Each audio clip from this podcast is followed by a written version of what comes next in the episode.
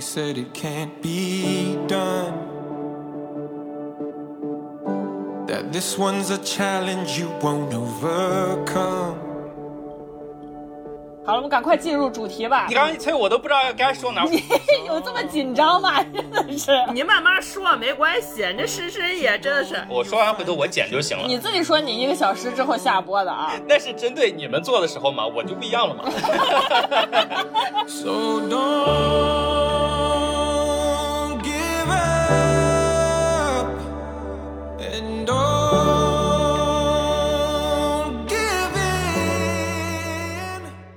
大家好，这里是每周五的草迷瓜电台。那么农历年前的这最后一期节目呢，依然是我们的非物质草单啊。我是小鼠，我是杨彩玉，杨彩玉个屁，杨彩玉，好好给我介绍。杨彩玉就是想象中的我自己。就将来我要是牛逼了，我就让他演我的纪录片儿，演我的传记片儿。大家一听也就都知道是谁啊，我没关系，你可以不用说。我是深深也。好，那今天呢，我们重点想给大家介绍几部纪录片儿，而且这几部纪录片儿呢，都是出自同一个人的手笔啊。他的这个题材呢，按理来说，就我们三个弱鸡，基本上应该是不太会去 看的，就跟我们之前给大家介绍这个热刺的足球是一个道理啊。那我们为什么去看呢？因为这部电影讲的是小鼠老家的故事，所以他要求我们你这个泰国快乐老家就给我安上，拿不掉了啊！但是大家可以真的耐心的把我们这期节目听完，真的非常有价值、有意义，值得去看啊！这是首先我们给大家推荐他这几部片子的一个前提啊。然后这部片子最主要的这部叫什么呢？就叫做《泰国洞穴救援》。就相信呃，如果有加我们这个粉丝听友群的朋友呢，我之前在群里已经号召大家 真的去看过了，也有朋友这个跟着我们的脚步真的有去看了，而且反馈也都相当不错，都说非常感人。所以今天呢，就是还是专门做一期节目来认真的介绍一下这部泰国洞穴救援以及它背后的这个金国威导演拍的其他两部作品啊。那首先讲这个泰国洞穴救援呢，相信听到这个名字的话，我觉得大家应该不陌生，因为它完整还原的也就是四年前的一则，当时非常多人关注的一则重要的社会新闻。因为当时就是在二零一八年，其实刚好就在世界杯的那个间隙啊，在泰国北部的一个地方叫做清莱啊，跟清迈其实很近的一个府，一个叫做野猪足球队啊，是一支少年的一个业余的足球队。但是有一天呢，他们这队里面有十二个少年以及他们的一个教练，一共是十三个人啊，去一个洞穴玩的时候呢，突遭下大雨啊，然后就发了山洪，就把他们围困在这个山洞里面了。然后呢，世界各国的专家跟各个地方的救援人员呢，就有数千人啊，一起设计怎么把他们最终营救出来，然后把一场被认为是不可能，但是最后竟然成功了，十三个人几乎是毫发无伤啊，这么一个成功的救援行动的还原。其实说真的，就是大家可能不太了解非常具体的这个事件过程，因为对我们来说，它可能是一个过去好几年的一则新闻而已，对吧？新闻对。哎，你当时在泰国吗我？当时不在，我当时在世界杯做世界杯那个节目，你忘了吗？我在高碑店儿呢，在北京高碑店儿呢。对 对对，我这边是想说，呃，一个什么概念呢？就是我是个人真实的觉得啊，就是在我们今天大家形容各种东西都非常滥用形容词儿，包括你的这种溢美之词，真的是随便滥用的。今天什么演技炸裂呀、颜值爆表啊等等等等，我依然觉得这部片子所反映的这个事件可以称之为一次人类历史上伟大的奇迹般的事件。我真的是个人是这么理解啊。嗯，而且我其实那天看完之后，我跟孔泰有交流啊，我问他，我跟他说起来这部片子，因为大家知道现在香港 哼哼很幸运的啊，我们又迎来了第五波疫情，好吧？然后呢，这个小朋友几乎几乎都回家了，中学生也回家了，就是上网课。那就是其实在家里，可能这个家长需要给他们安排一些活动啊，让他们在家里面也能寓教于乐啊。这个时候我就给孔泰其实推荐了这部电影。我当时跟他说这个电影的大概剧情，就刚刚说到一点点的时候，其实他就知道，哎，所以就说明其实当时这则新闻还是在全球引起了非常广泛的瞩目的。我也知道，对，就其实你说起来，大家其实都有印象，但是对其中的细节你就不那么清楚了，对吧？对，其实就是那个事件的一个真实还原的。其实这个纪录片主要就是对它进行，我觉得待会儿让小鼠再展开跟大家讲吧。你隐隐约约知道，但是没有这么详细。对对，但是你又不是特别知道，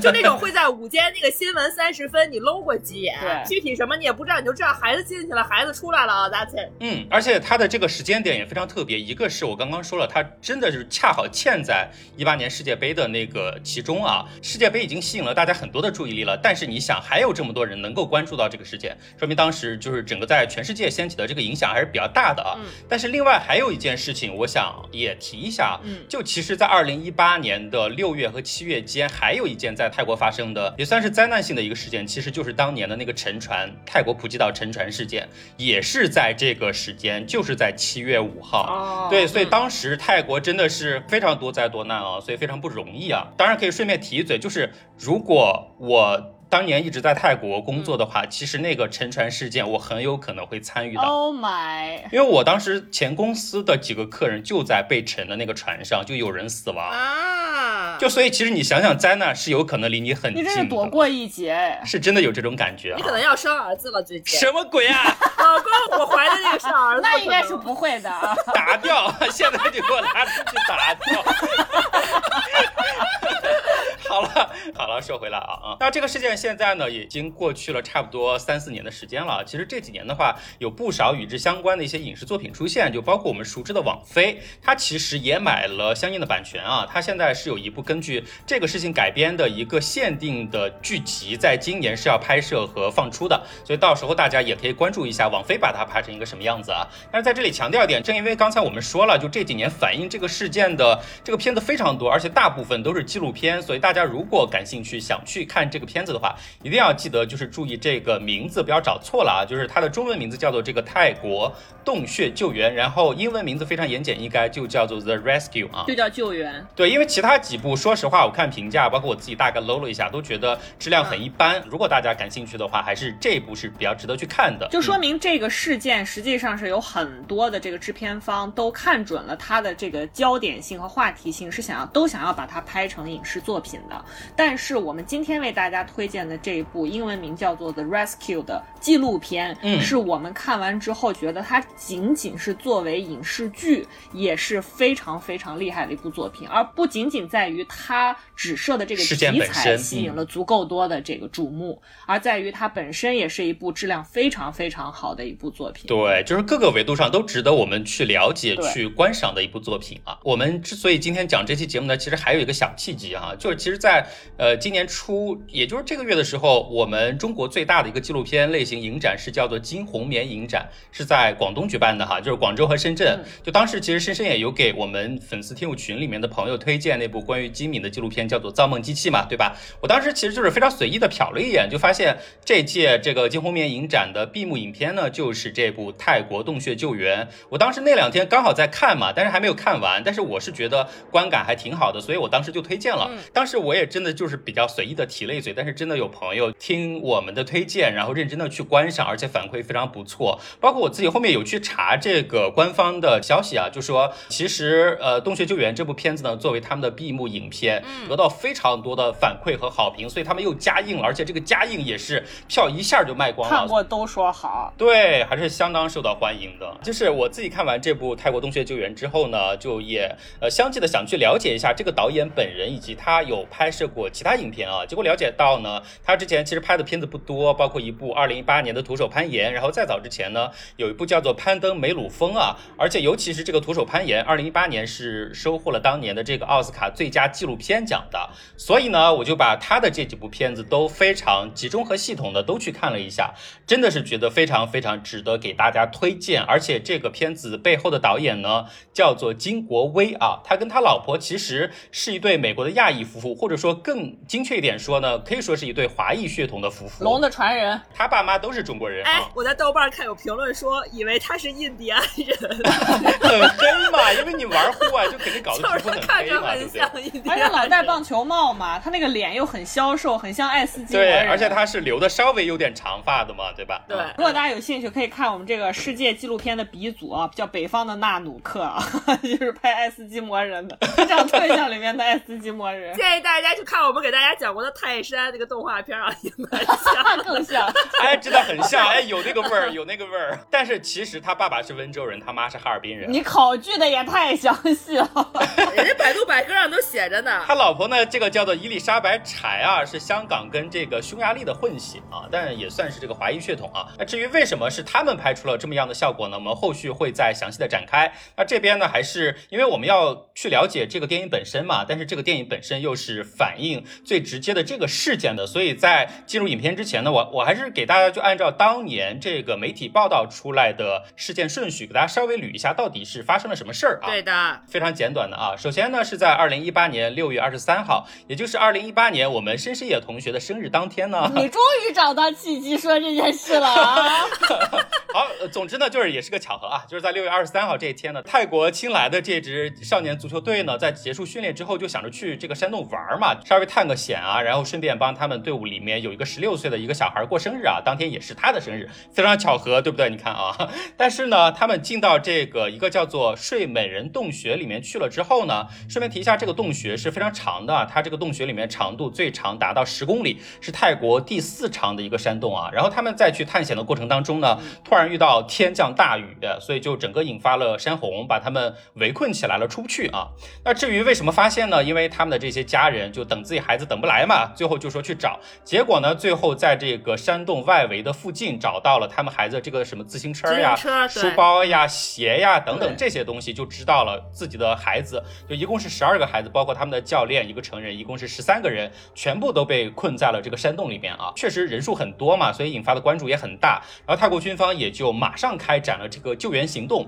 之后呢，其实包括中国这个民间救援力量也有参与进来啊。从头到尾一共有二十多个国家，数千人参与了这次的营救行动。那么最核心的，其实是因为当地有一个老外啊，有一个英国人，他是一个洞穴爱好者，对这个洞穴非常熟悉。然后他做了一个基础的判断之后说，啊，我们这么盲目的救人是不行的，这个必须请非常专业的、熟悉洞潜技术的这个人才有可能解救这些孩子。他就让泰国的这个军方联系了泰国在英国的大使馆，请来了很多，主要是在英国啊这些专业，但是人数其实非常少的这些专业人士过来，通过连续的努力是把他们救出来了。但是其实，呃，真正发现这些孩子的时候，他们已经是在七月二号了，就是他们已经被困了整整十天之后，大家才发现这十三个孩子被困在里面。但是非常让人惊讶的是，全部都还生还啊！因为这个救援难度大家可想而知非常大。我刚说了，这个洞穴非常长嘛，然后当时又在不断的下大雨，虽然他们在外围采取了很多的水泵，而且是不分昼夜的持续的在抽，就是那种很大的泵。对，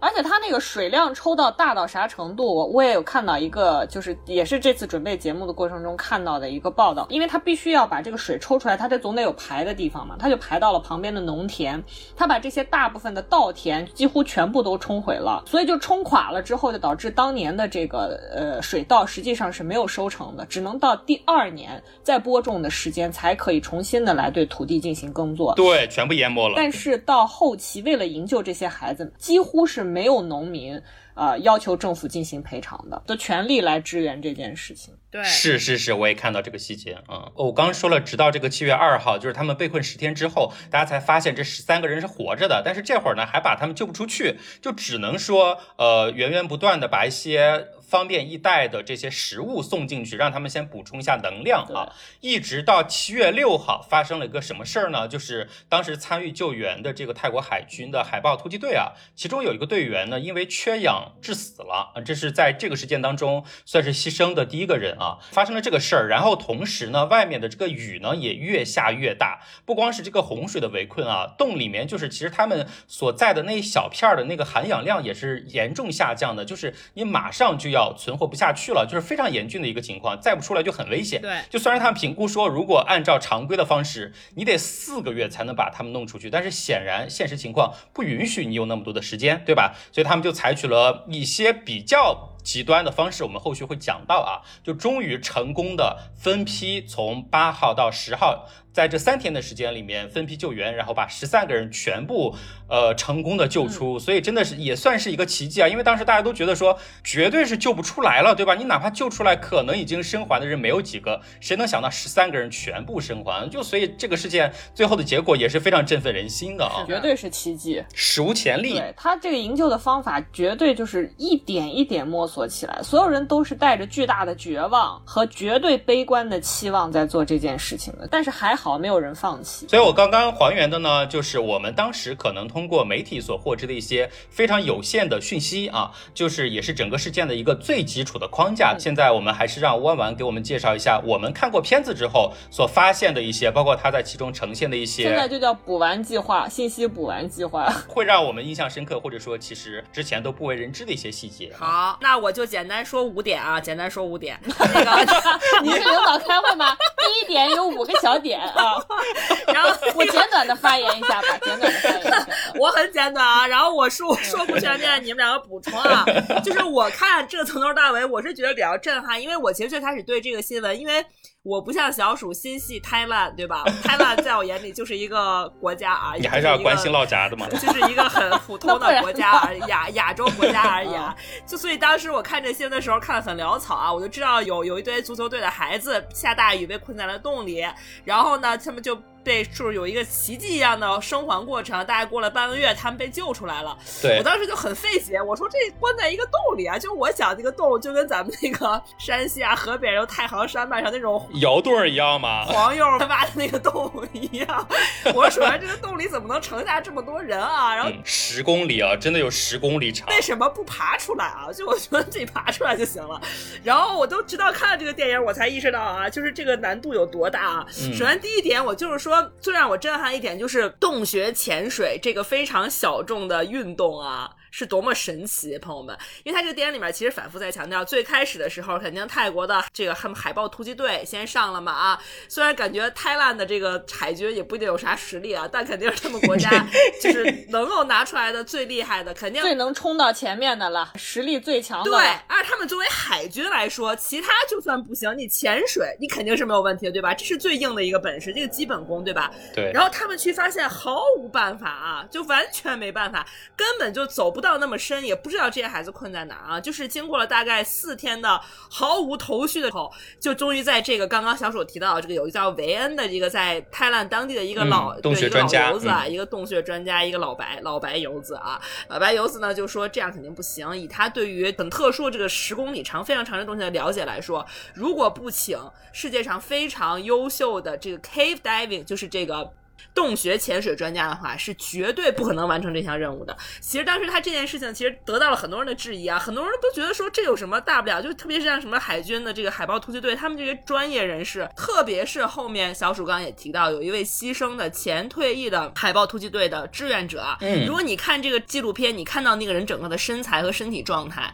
你很难想象这样一个人会牺牲，会因为缺氧就是死在这个潜水过程里。而且你觉得这样的人都牺牲了，那还？能救出来吗？真的，他就是就是一个三十三岁，一个非常身材非常好，而且精壮，每天就他虽然退役了，但每天都在骑车呀、爬山，就是保持很大运动量这样子的一个人啊，就牺牲了。结果最后呢，你就在看前面的时候呢，然后他们他们就是立刻在这个维恩的这个洞穴专家的建议之下呢，就是通过英国大使馆请到了第一批到达泰兰的两个人，就两个英国的洞穴潜水专家。你看这两个人，你第一印象是啥呢？你就觉得说这也能潜水啊？就是两个老头儿，这一这人行这人行吧？就我觉得他走路都走不利索那种感觉，你知道吧？非常路人。对，就是那种农村，就是田间地头看到的那种啊。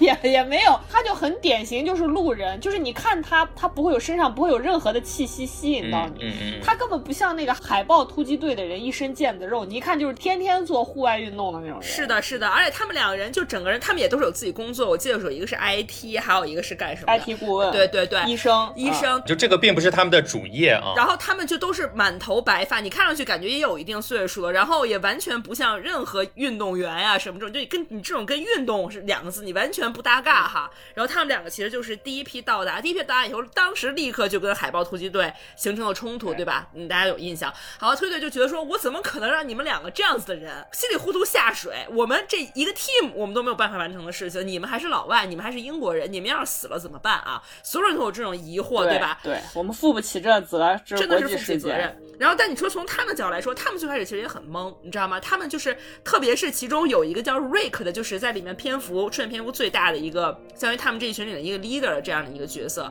他呢是因为有一个泰国女朋友啊，朋友们就泰就他就他泰国女朋友呢，正好老家是在这个地方，对吧？对，就很巧这件事情，真的。然后他当时他就说想到这个事情，他脑海中的第一个想法是什么？是扬名立万。他说这是我一个扬名立万的机会啊！我这个运动从来不被人看到，对吧？它就是我一个小众爱好。我没有想到我还能凭这个运动出名儿啊！那我去试一试。关键人家还给我包往返公务舱的机票，何乐不为呢？就是这种屌丝心态，你知道吧？特高兴就去了。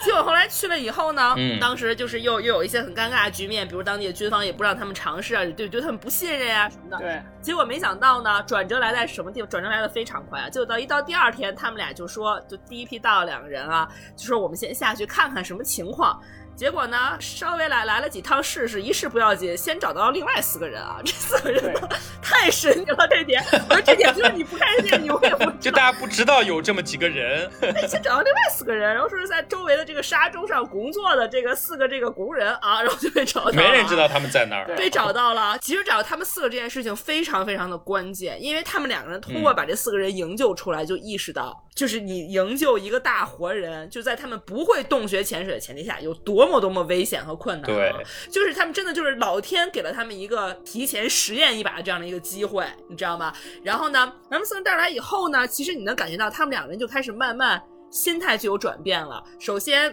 他们自己真的成功救了人出来，对吧？其次，他们也就是摸索了那个过程，感觉到了困难，他们会觉得这个事情慢慢慢慢是成为他们的责任。然后从泰国当地的这个政府和军方来看，就会觉得说，哇，原来你们两个确实是有实力的，所以对他们有更加的是有信任。到后来的时候呢，他们就继续摸索，继续摸索啊，然后继续摸索的时候呢，终于到第十天的时候呢，就是发现了这十三个幸存的孩子。发现他们以后呢，还是没有一套办法怎么把他们带出来，对吧？没有办法情况下，就是还是先让人给他们进去送给养啊，先把他们稳在那里，然后自己在外面想办法。然后到后来他们发现这孩子以后呢，当地的军方啊，特别海豹突击队又说了，说你们已经完成了非常大的贡献啊，这个事情从此有跟你真的没有关系了，我们可以去实施这个营救。他们其实当时呢，一方面觉得就是说啊，松了一口气，觉得好像是我们差不多就是已经做完我们的这个 duty，剩下不可能靠我们两个人把他们十三都救出来，对不对？然后呢，俩人也准备回了，俩人准备回了，觉得说我们已经扬名立万了，还你还让我们怎么样而？且主要是束手无策了，觉得我们俩也束手无策，就对四个对对，已经成这样了，真的没啊办法。我们要去救十三个，嗯，弄不了，这事儿真的弄不了。到后来的时候呢，就是又有转折点，就是等到看到那个海豹突击队的人牺牲以后，海豹突击队其实也叫停了，说我们不能用完全没有呃洞穴潜水经验的人再下去救人了，就终止了这个过程，就这个事情终止了对。他们两个人没有办法，他们两个就是已经觉得这个重担完全转移到自己身上，就从最开始觉得我只想扬名立万，到后来经历了这些所有的过程，还想着进去看孩子，给孩子带热的饭吃。对，然后呢，到最后他们两个，我觉得他在我看来真的是迈出了非常惊人的一步啊！就是这个瑞，就是他会主动来提出他联系一个医生，用我现在要剧透吗？就剧透呗，无所谓。我觉得，我觉得啊，看这个剧有，要看这个电影有一个什么样的感受，就是，嗯即便你已经像小鼠前面说的一样，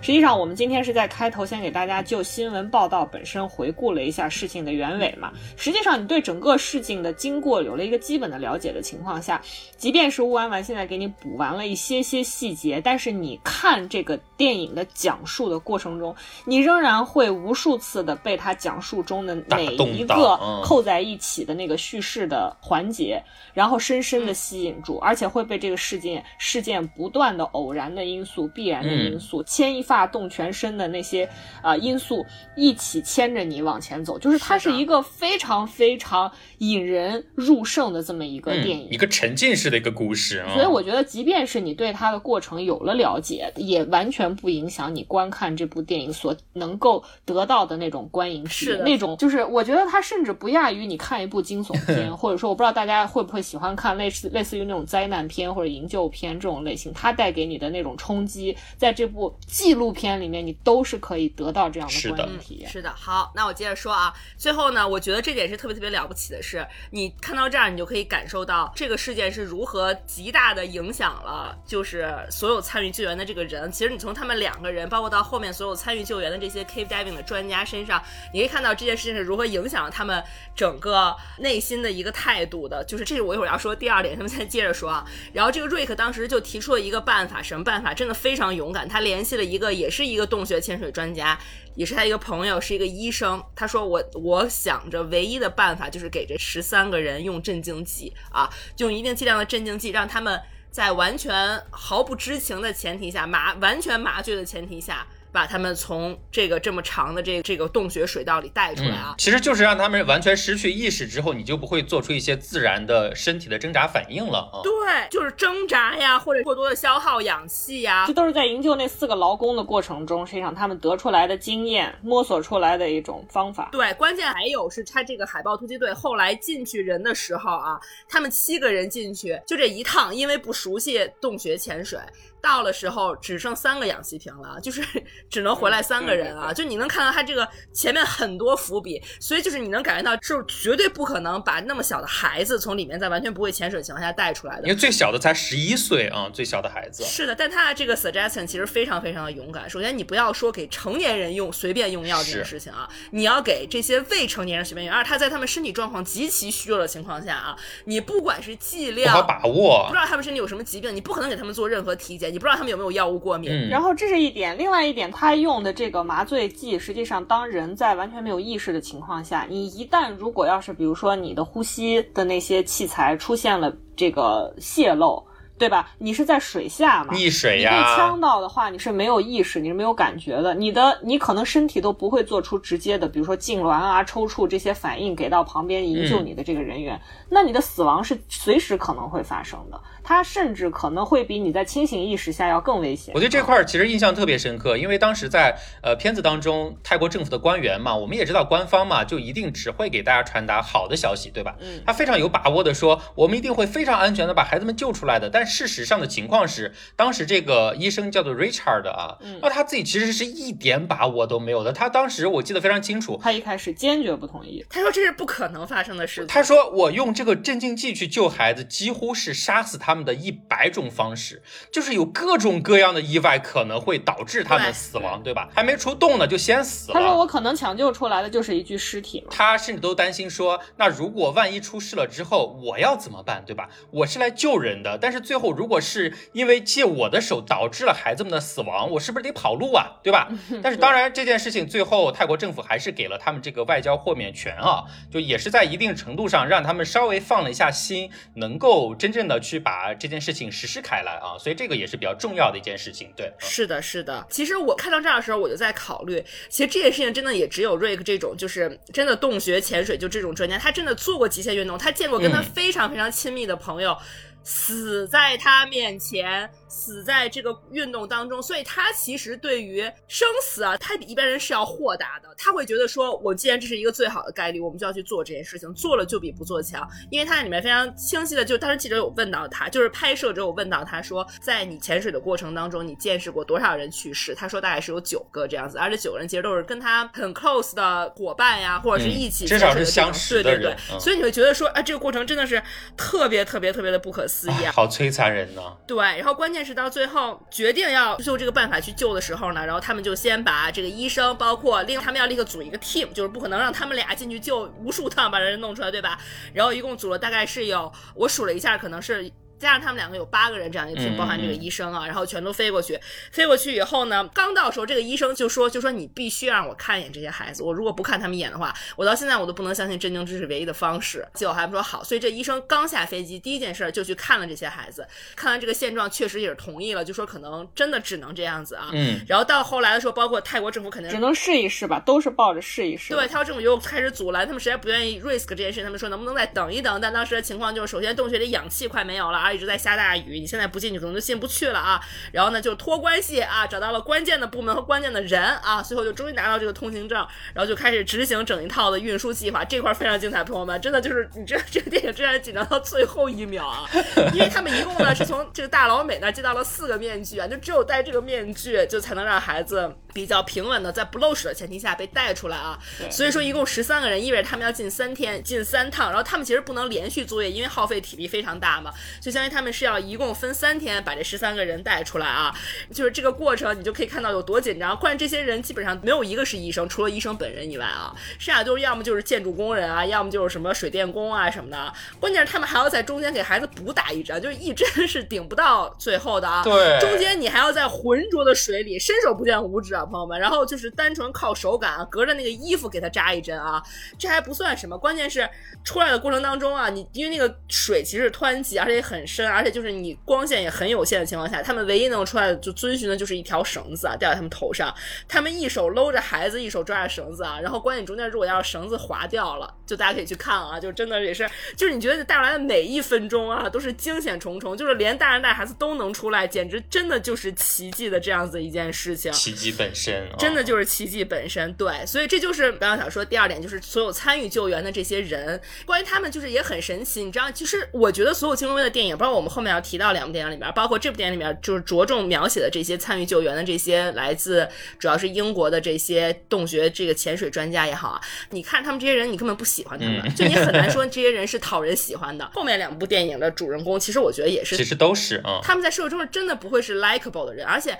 他们其实也没有想要讨好镜头或者讨好。任何人，他没有想讨好周围所有人的意思。比如，你看这部电影，就是他们刚从飞机上下来，人家去接机啊，人家给你包了往返商务舱 商务舱机票，对吧啦？到了去接机啊，就是连一个微笑都摆不出来，对吧？然后呢，关键是到那个活佛给他们孩子们求了那个手链，想让他们带进去，他第一反应就是说：“去你妈！我给带这干嘛？”就是完完全全特别特别耿直，特别特别做自己。所以他们最开始就分析出说，电影里也拍到说，你们这些做极限运动的人，对不对？说你们的性格其实是不是有一些特别跟别人不一样的地方？不近人情。然后他们其实实，在接受采访嗯的时候，最开始就会说：“是啊，说我们就是小时候经常被孤立啊，然后我们特别不擅长群体活动，我们也很不会 social 啊，什么什么的。我们就是觉得，然后由身体会有一些残障啊，就是从小跟小朋友玩不到一起啊。然后你直到看到最后的时候，我觉得这是电影对我来说最大的泪点之一啊。等他完成所有的这些救援活动以后，就就在采访他们，然后其中这个瑞克就这个老大就会说：说我我会觉得这件事情是相当于为这一项很小众的极限运动证明了。然后另外有一个人，我忘了是具体是是是叫什么说了，他说我从小一直都认为我是一个。很冷漠、很冷酷的人，我就一直为这件事情烦恼。但是我直到做完这件事情以后，突然发现，像我这种对周围一切事情都能抽离的这种性格，其实是有用的。就 everything 其实是都是有一个 purpose，都是有一个目的在的。上帝把我变成了这样子的人，他是有他的目的，他的目的就是让我在参与今天这个活动可以救人出来。我觉得说，我的天哪，就是好感动。后面还有几点，我又再快速说一下，我有印象的，就是新闻里面好像没有说到的地方。嗯，然后就是这些孩子们真的太了不起了啊！首先第一点就是他们第一次发现这些孩子的时候，这些孩子完全没有就是说，就我觉得如果要是我的话，我肯定会嗷嗷大叫，然后我说快上来，然后我就肯定 我觉得是你大概就不用花那么长时间找了，你那嗓子在洞口就听见了，真的。我可能就是这帮孩子里头就是缺一个你这样的人，我跟你讲，你能把那洞喊塌，我跟你讲。我就会从那个岸上扑到水里，把他们俩蹬上来啊！就没想到这几个孩子特别冷静啊，然后就是、哎，这个也是真的，就是如果要是有潜水队员真的进去之后，就是那个乌安丸属于从上面就开始扑腾着进去，本来没啥事儿，你知道吧？再把两个救援队员再给弄死，这就是乌安丸的那个真的真的。就是你难道不会很呆错？就是啊，救我，先救我，我不行了，我晕倒了。就这孩子很冷静，你知道吗？他跟他们在对话，你知道吗？非常平静而且礼貌啊，真的。如果当时这些队员里面如果有乌丸丸的话，应该就是那个救援队员看到他们的时候，乌丸丸钻出来，应该当时就给了那个医生一个强心剂，就说不行，他必须得注射麻药，真的，这不是不把他麻醉真的弄出去吗？可能当场就用那个射杀野猪的那个麻药给我打。对，也有可能。其实因为第一次发现这十三个人的那个镜头啊，当时在这个新闻里面是有播放出来的，所以大家当时看新闻的时候，其实应该多少有看到的。我当时其实好像是有点印象的，就真的很震惊，你被困在一个山洞里面十天，还能这么镇定、有礼貌，而且还能想得起来感谢他们，对吧？他们还用各种不同的语言感谢他们，真的很了不起啊！对，而且关键一上上去以后还跟人家搜手，知道吧？你们哪人呐？什么什么，谢谢啊！说你们还有多少人？大家跟人家聊天，就是非常的冷静啊。我觉得他们，他当时发现他们那一幕，然后包括给他们拍录像那一段，其实也非常震撼啊。因为他们两个作为英国人，一上来就让他跟对着镜头打招呼，先说是 “hello 美国人 ”，“hello 泰国海军 ”，“hello 中国澳大利亚人”，人 “hello 中国人”。直到孩子们问说你们是哪儿人，然后他们说我们是英国人啊，他他说他们是英国人，然后就孩子跟他们每个人都拥抱啊。就你当时看这一幕，你觉得所有人都好冷静。这两个潜水员也没有怎么样，没有说到我们立功了，妈的，我们中奖 也没有这种情绪啊。就整个你就觉得说，大家都是在很冷静的氛围里完成了他们第一次的这个这个接头啊。接头接上头以后，然后每一次他们进去拍到孩子，你都觉得他们表现好了不起，就大家吃的也没有都上来抢啊。如果要是我，可能就是一手抢五个啊，能 你不要再把你自己带入了，你再带入大家是觉得啊算球也不要救了，真的是。而且这个救援顺序的确定也是非常动人的一点啊。对，这个我就是要说，在他们最终确定使用镇静剂之前，这个医生不是自己就进去看了一下这些孩子吗？他好像都震惊说，这孩子里面没有一个在发抖或者绝望或者是惊恐啊，就连这种全都没有。到最后到第十六天，真正开始决定去救他们，带着家伙事儿下去的时候，所有人其实都很紧张，因为其实我觉得那个瞬间是有点考验人性的了。我说实话是，就如果是我，我会选择中间那一波走啊，就是我最开始让你们试一试啊，但我又不想垫底啊。你还在带入自己，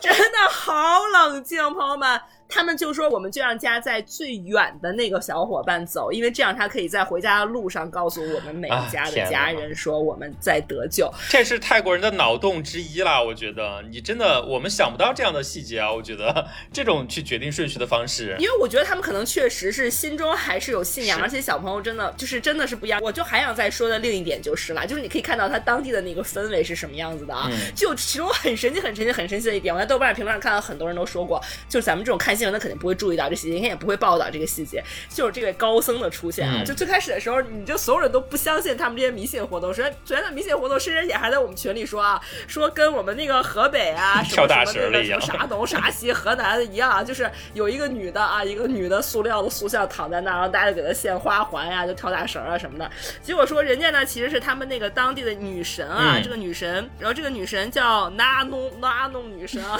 女神，她就是跟一个她的小男朋友一个养马男孩的情人私奔了，私奔被他父亲追杀，然后他自杀殉情了以后，他的头发就变成了那条河，对吧？然后他的身体变成了那个山，然后后来他们请到了一个高僧啊，说这个高僧特别厉害，说在他们北边最厉害的高僧之一啊，叫古巴文春啊，说这个高僧是这个殉情的公主的父亲的转世啊，没有是这个殉情的养马的青年本人的转世是。他爸爸，是殉情公主的父亲的转世。是他父亲的转世。哎，我怎么看到是他本人？whatever 了啊，反正我看到的是他本人。总之就是得道高僧啊。对，这个高僧为什么来呢？是因为当地有一个女的，她有一天梦到了，有人给她托梦说，你必须请这个高僧来，这些孩子才能得救，所以她就把这个事儿发在了 Facebook 上，然后当地就请来了这个高僧，让我们觉得匪夷所思的一件事情啊。但是之所以为什么把这个细节也在片子当中呈现出来，后面会觉得非常大的震撼，我觉得是超出你呃正常认知的一些震撼啊。关于这些，我觉得不需要去多说，但是我觉得大家看到的话，一定会有不同的认知吧，只能这么讲。真的是，就这样给大家卖一个官司。嗯我是觉得它因为发生在泰国，所以另外一方面就是整个事件它一系列的偶然性和必然性，就是重叠在一起，会让你觉得其实这个事情是有一些些神谕的那种是的色彩是的是在的，嗯。是的包。括到最后，我还想说一下，到最后的时候，他们就说到，说最后一天啊，救完那最后五个人，因为他们四四五这个顺序嘛，哎不是，呃，四四五，对他们几个人出来以后，然后最后还剩下一个泰国国的海军和一个医生在后面善后了，突然听到嘣的一声，就他们那儿有抽水的水泵给崩了。他们刚出来那一下，三号水泵那个就崩了。他们就说这啊声音还有人没出来，就在这一瞬间，他们最后两个人出来，所以他们就会说说你觉得就是这个山洞的这个女神在说你已经得到你想得到了，赶紧给我滚吧。而且这个高僧做了一个预言，基本上也是成真了哦，某种程度上，对某些程度难以理解吧，但是也是让这个事情本身觉得更加呃让人觉得是奇迹的一些地方所在啊。嗯，我就说他是有，因为它发生在泰国这样一个地方嘛，所以我说它是有一点 带有神域色彩的这个。是的，而且我觉得这个片子带给我就是印象深刻的几件事情，其中一个其实也是和就是这个嗯应该怎么讲宗教色彩有关联的地方，嗯就在于说，其实一开始在这个救援队已经发现了。被困的这些少年，还有那个教练之后呢，他们不是返回来嘛？返回来之后就开始呃商量说我们怎么把他救出来。在这个过程中呢，他们还需要持续不断的往里面运送一些，比如说类似于像压缩饼干这样的食物，让那些孩子能够保持生命和这个体征在，这样子能够呃顺延的把这个营救的时间稍微。拉长一点，能够给他们充足的时间来筹备。但是在这个过程中呢，就有这个孩子的家长提出来说，我们现在手里面有一些这个由这个得道的高僧已经帮他们超度过的这个或者念过经的这个手链儿你们能不能带进去？其实对于两个一直在进行这个极限运动的专家来说，他们心里当时肯定 What the fuck，这什么玩意儿啊？有一点像无神论者这样的情况，他们就觉得说，他们就觉得这种情况下，我怎么可能给你带这么没用的东西？因为真正能把他们救出来，可不是靠僧人，靠一些超自然的能量，是靠我们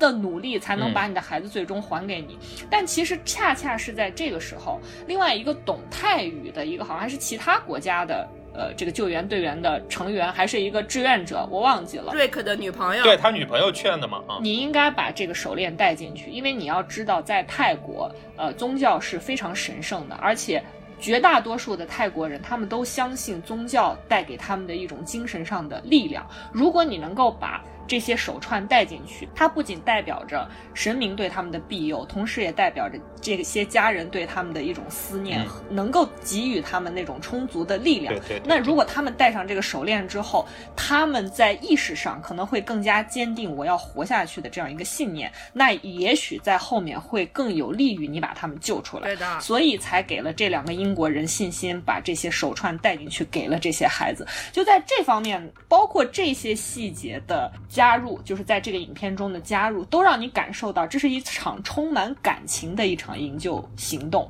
而不是说我们通常在很多的这个救援的电影里面，嗯因为实际上在这个。电影里面的一开始，就是刚才弯弯跟大家讲的，除了泰国的官方和军方已经出动了他们可以出动的最厉害的，能够在救援中实现这个成功的这样一些呃组织以外呢，实际上他们也跟美国进行了求助。那美国救援力量实际上在当时至少在出动的瞬间或在这一刹那是显现出一种所谓的大国的能量了，它直接是从日本直接空降来了所谓的海军陆战队的成员。嗯，但是因为他们不具备这个 case，主要是太特殊了。你比如说会潜水的，但是在洞穴里面走不了。大家知道洞穴是忽高忽低的，那个水位是忽低忽高的，而且你是要在很狭窄的这个嗯通道里面去进行。穿行而且因为刚才小鼠跟大家说了，它是因为发了洪水，我插一句，就是如果你要真的学过潜水的话啊，你知道它有一个专业的词叫公开水域，叫 open water，那个水潜水证是最容易考的，就在你在大海里、嗯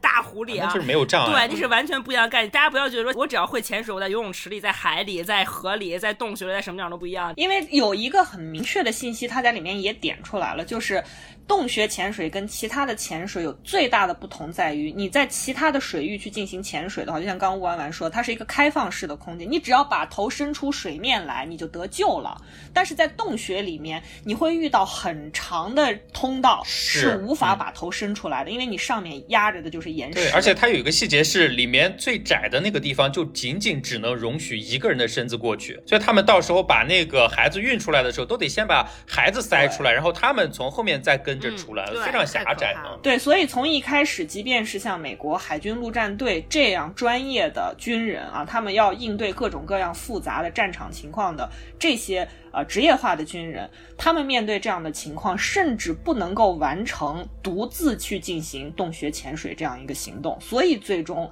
才找到了专门从事这项极限中的极限的运动的这些人员来拯救这些孩子。另外一个是我在其中。第一次被真的打动到，大家如果去看的话，他也是这个电影也是非常会推那个情绪啊，就是在情节进行到这一段的时候，那个背景音乐是第一次出现了鼓声的，就是古典的那个鼓声的，就是当两个人，大家知道被困的所有的这个待救人员加上教练一共是十三个人，然后现在具备能够进行洞穴潜水的人基本上只有两个，加那一个医生啊。呃，撑死就是三个人吧，他们三个人是很难在一个短的时间内把这十三个人全部救出的。那在这样的情况下，即便是当他们已经制定出来了一个可以试一试的计划的时候，这个计划如何被贯彻下去呢？他们仍然是需要呃数量。要比他们三个人现在之多的这些人参与到这项救援行动之中来，嗯，所以你就看到有一种他那个呃，在故事情节上面来讲，有一种就是那个号角发出之后，在世界各地都在从事这项小众运动的人，纷纷的开始向泰国这个地方进发。那一时刻是让你能够感受到那种就是战歌响的那种感觉的，你知道吧？所以看到这里是带给你极大的就是情感上的那种涌动的一个时刻，共鸣啊。对，然后另外还。有一个带给你就是情感上的一个很大的冲击的一个片段，就是当他们把第一个孩子按照他们当时制定的那个计划，就是一个人带一个人这个方式，就刚才小鼠和王洋给大家复原的，又是要打麻醉药啊，又是要给他补打肾上腺素，然后通过一个或者两个人带一个孩子这样的方式，把他们从那么长狭窄的这个洞穴中救出来，浮出水面的一瞬间，实际上我们看到的不是说他们还需要把这个孩子怎么。样拉到这个滩涂上啊，怎么样去？而是那边已经铺了一条这个救生通道了，就是那里面充满了人，而且大家是经过了长时间反复的演练，保证这个孩子能够在出水的一瞬间能够顺利的接续到下面的一个流程中来，然后以最快的速度能够。把他带离这个洞穴，然后你就看到的是那个人和人之间心手相握啊，然后这个所谓的我们经常在这个文宣里面看到的什么爱心的传递，这才叫爱心的传递啊，而不是西安在这次防疫的过程中搁那传菜的那个情形啊。对，而且那个是他们经过反复的这个演练之后，就保证每一个环节都能够达到最有效的速度的情况下，把这个孩子带离出来的。那个时候你就看到什么叫做团结的力量。啊，那个时刻是非常非常动人的。嗯，那刚刚说了这么多细节，我不知道深深也在看这个片子的时候，因为我的感觉啊，很多地方体现出来的反差感，我觉得是让人印象非常非常深刻的。我们传这个主题的时候，深深也也一直在强调，就是其中很多的地方给他造成的这种反差的印象。我觉得你在这边也可以给大家再介绍一下这部分的一些印象。对，因为我当时实际上看到这个片子的时候，是呃小鼠先跟大家讲说，广州这次的那个纪录片展有放映。这部纪录片，那实际上，呃，如果大家去关注这个我们常年在搞的这个纪录片的影展的一些片目啊，以及包括我们会上院线的一些纪录片，以及大家印象中的这个纪录片的话，通常是你也看得到这一部，实际上它的出品方也是国家地理嘛，对吧？我们通常印象中就是。大好河山，对吧？花鸟鱼虫啊，然后甚至包括我们之前拍摄过的这种群像人类、女人，跟大家介绍过，它是这种有一点类似于像你全貌式的展现这个世界自然风光、人文历史，大家觉得好像是这样一种概念上的纪录片。刚好顺便提一句，这部的流媒体平台也是迪士尼家，跟我们在上周讲的《雪地花》是同一个平台。主要是因为国家地理跟迪士尼家做了合作了。对对，他们是有合作的，它基本上全系列都放在迪士尼家上。是的。是的，是的。但是当小鼠跟我介绍这一部纪录片的时候，我一看它是由一个社会事件，一个非常受到关注的社会事件所引发的一次救援行动的时候，实际上我是把它当做一个新闻题材的纪录片去观看的。结果我始料未及的是，这个纪录片带给我就是信息量跟我预想中完全不一样的一个。一一一一个冲击感，然后另外一方面呢，它带给我了就是更多的打开你对这个事件就是观看的角度的一个完全不一样的方向啊，认知，嗯，对，首先是这个，我再跟大家展开讲一讲，就是我对这个刚才说的这个被困的这十三个少年他们所组成的这个所谓的少年足球的这个野猪队的一些认知啊，我的理解在于说，首先它跟电影中介绍的一样，就是他们是被困的一个少年足球队。啊，呃，他们被叫做野猪队，给自己起了这么一个名字。实际上，他在泰语中，他们的那个名字应该叫做森林林之猪应该也象征着一种自由和力量啊。然后，通常他们训练的场地呢，是在乡间的教堂或者是杂货店对面的一些田地，大家就可想而知是很有限的，不是那种专业的学校的足球队，而是一个有一点带有野生气息的这么一个少年足球队啊，。这个也跟吴奇老师回忆当中的景象是一致的啊。对就是因为 他小时候练练野球啊，对 对，踢野球没错啊。然后他们失踪当天呢是这个二零一八年六月二十三号。那这一天呢，刚才小鼠说了，他本身就身处于这个世界杯当年的世界杯，也就是第二十一届世界杯的足球赛，而且当时是在进行第二轮的小组赛，就是说这个呃世界杯刚刚开始开打啊。作为世界第一大运动的这个足球呢，世界杯肯定是那个夏天全世界最瞩目的一个焦点嘛，是的对吧？但是在泰国，你要知道，在这个世界大家都在关注这项运动的时候，每个人都在哈啤酒啊、熬夜、看球赛啊这么一个情形的状态下呢，在泰国一个非常非常普通的星期六当天呢，这支叫做野猪队的少年足球队呢，他照例其实就行进行了一次很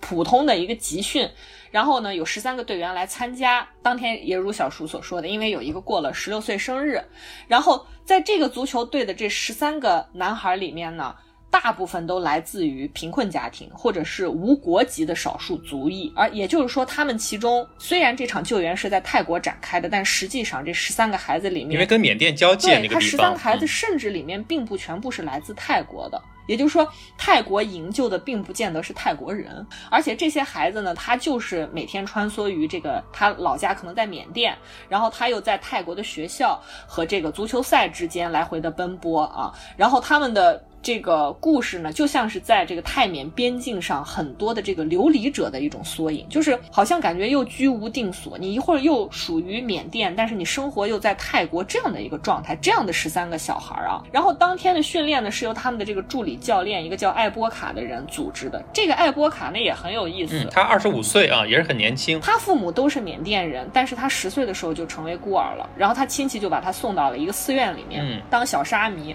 后来呢，他就一直在这个寺庙里面任职，而且协助成立了这支足球队。当天的这个训练结束之后呢，就这个男孩就觉得说，哎，大家不用这么早回家，也有人过生日嘛，那我们这个就跟着这个教练一块儿去刚才小鼠说的这个事发地，也就是睡美人洞去探险。为什么要说这件事呢？就是因为很多人会把他们这次行动理解成年轻人一次很鲁莽的决定啊，就是你怎么跑到那么危险的地方去，对吧？嗯但实际上，他们想去探险的洞穴呢，和其他的几个洞穴，实际上很早就被泰国的官方已经规划成了一个国家公园了。在一个国家森林公园里面，家公园，它有很多专门为游客来建设的步道啊、停车场啊等等等等，所以它不是一个完全就大家觉得现在像那个湖南宣传的，一到夏天就跑到野河里头去游泳啊，是有很有很有危险的这种 为什么是湖南宣传？你给我发的那个夏天进什么盖板班，什么水杉杉，就是湖南的呀。那是云南，云南每到那个夏天的时候，就让大家不要去吃野蘑菇，因为很多人每年因为这个中毒，所以他们有很多关于这个的宣传，好吧？Anyway 吧，就是总之，它其实不是一个很鲁莽的说我不知道那个地方危险，我非要去探险的这样一个行为啊。然后呢，在一开始你看影片中，就是寻获他们的这个影片里面，你能看到，就刚才弯弯跟大家讲的，英国队员这个一出水面，跟他对答如流的是一个少年，这个少年是他们里面其实是接受过比较好教育的一个孩子，但他是来自泰国的啊。然后这个孩子呢，因为在这几个孩子里面属于就是接受教育程度比较高，然后呢，他因为呃好像是离开了他老家缅甸来到泰国，所以他又会英语又会泰语等等等等。但是，呃，实际上这些孩子，就我们看到那个在影片里面出现的，都瘦的跟这个非洲难民一样，都作腮了。这些孩子，你一看就是长期属于嗯生活条件并不是很优渥的这样一些孩子。所以，我想在这边强调的是什么呢？就是。呃，我们营救的这个对象啊，并不是说普通家庭的，或者说家庭条件优渥的，或者说是就是我们印象中觉得，你看还能去踢足球，像现在这个城市中的这些孩子的工薪阶层啊、中产阶层啊，这些来自这些家庭的孩子，不是，他们是非常非常底层的一些所谓的流浪者，或者说是这个呃流离者的这样一些个小孩儿，所以整个的救援是围绕着这样的一群孩子而展开的。另外一个就是从施救者角度来讲，刚才我们已经说到道他们是从事极限运动的爱好者。嗯，第一个是所谓的洞穴探险家啊，还不是那个洞穴潜水家。为什么要提到这个洞穴探险家呢？就是因为当时得知了这个野猪队的少年们被困在洞穴之后呢，面对如何把他们解救出来这件事，实际上大家都是束手无策的。直到第一个奇迹发生，这就是我说为什么整个的事件都充满了神谕的味道。因为当时全世界最了解这个睡美人洞内部构造的人，就居住在事发地一小时车程的一个地方，也就是乌安完刚说的就是那个个英国英国老头那个六十三岁的洞穴爱好者啊，嗯他是实际上也是属于第一时间到达了现场，对事态很快的进行了一个判断，因为他得出了两个很准确的结论，所以给后面的营救铺平了道路。对，第一个是他很准确的判断出这个野猪队在弯弯绕的这个洞穴里面到底是往哪儿逃生的，这个方向基本确定了。第二是他很快提出营救行动必须要由一个叫做洞穴潜水的这个爱好者这样一些人来进行协助他。直接列了个名单是的，出来啊而且很快提供了这个世界上最好的洞穴潜水家的人选啊。那这个洞穴潜水家又是什么呢？就是洞穴潜水，我们刚才讲了这么多，你概括而言，就是这是一项以潜水的方式，在超过三十米深的几万吨岩石下面进行黑暗中的探索的一个极限运动。我觉得我看完整个的电影。我甚至觉得它是极限中的极限，这比后面金国威拍的那些电影里面的那些人相比而言有过之而无不及吧，只能说啊，就是它和其他的极限运动都一样，就是这是一项非常孤独的运动。对，就是它对绝大多数的人来说，洞穴是一个很陌生的环境，对吧？昏暗无光，甚至可能会给很多人导致那种所谓的幽闭恐惧症，对吧？但是这件事情在从事这项极限运动的这些洞穴潜水家眼里，这个运动中的时候，他们会觉得我的世界就只剩下这么一条狭窄的通道了。然后我的运动就是向更黑、更深、更冷的那些地方去开掘。嗯我也是在这部电影里面才第一次认识这项运动。我看到他们以洞穴潜水家这个身份出现在影片中的时候，我不知道为什么，我立刻就想起来英国呃著名作家康拉德的一个小说叫《黑暗之心》。其实这个《黑暗之心》后来是被改编成一个很伟大的反越战电影的，就是科波拉的那个《现代启示录》啊。我不知道大家有没有看过，如果你看过电影，你一定会在观影过程中。曾经被那个就是在电影里面被所有参与越战的美国士兵口口相传视为那种战争狂人的那个呃 Ward 上校所带来的那种巨大的恐惧感所支配，就是那个马龙白兰度演的那个角色。因为影片的整个的故事是说，有一个上尉接到了命令要去刺杀这个 Ward 上校。然后他就一路穿过越南的这个丛林，然后目睹了种种的暴行、杀戮、死亡等等。然后他寻找沃特的这个过程，也是他向就是战争带给人类那种邪恶和黑暗的内心逼近的那么一个过程。它是一个往内心去开掘的这么一个过程。所以，洞穴潜水带给我的第一印象和《现代启示录》带给我的这种感官体验啊，几乎是一模一样，就是往更幽暗处去探寻的这样一个过程。然后。除此以外，这项运动还有一个特别特别小众的标志，在这个电影里面也有展开跟大家讲，就是它没有现成的装备。就如果你要参与这项运动，你就得自己攒装备。自己动手做对啊。，就可见这项运动在心理和物质上都有比较高的门槛，所以它也意味着参与这项极限运动的人实际上是微乎其微的，就这才是真正的少数群体，对吧？对，他们用自己制造的装备，在这个世界很多很多个幽暗的角落，在释放他们的好奇，展开那种最纯粹的冒险。我觉得他们是孤绝的在向人类新的极限发起挑战的这样一群人。嗯嗯，所以他无数次的在我的观影的这个过程中，导致了我很多次的联想，就是什么样的人会参与到这项运动中？是是是什么原因让这些人想要参与这样一项运动，对吧？你如果看这部电影的话，实际上它也是通过这些参与者内部的一种，我觉得是自省式的问答，给我们提供了一些答案。比如说那个来自澳大利亚的那个医生，就是一开始死活不同意给他们注射麻醉剂的那个嗯医生，，Richard，对吧？他就说了，他的动机一部分是源于好奇啊，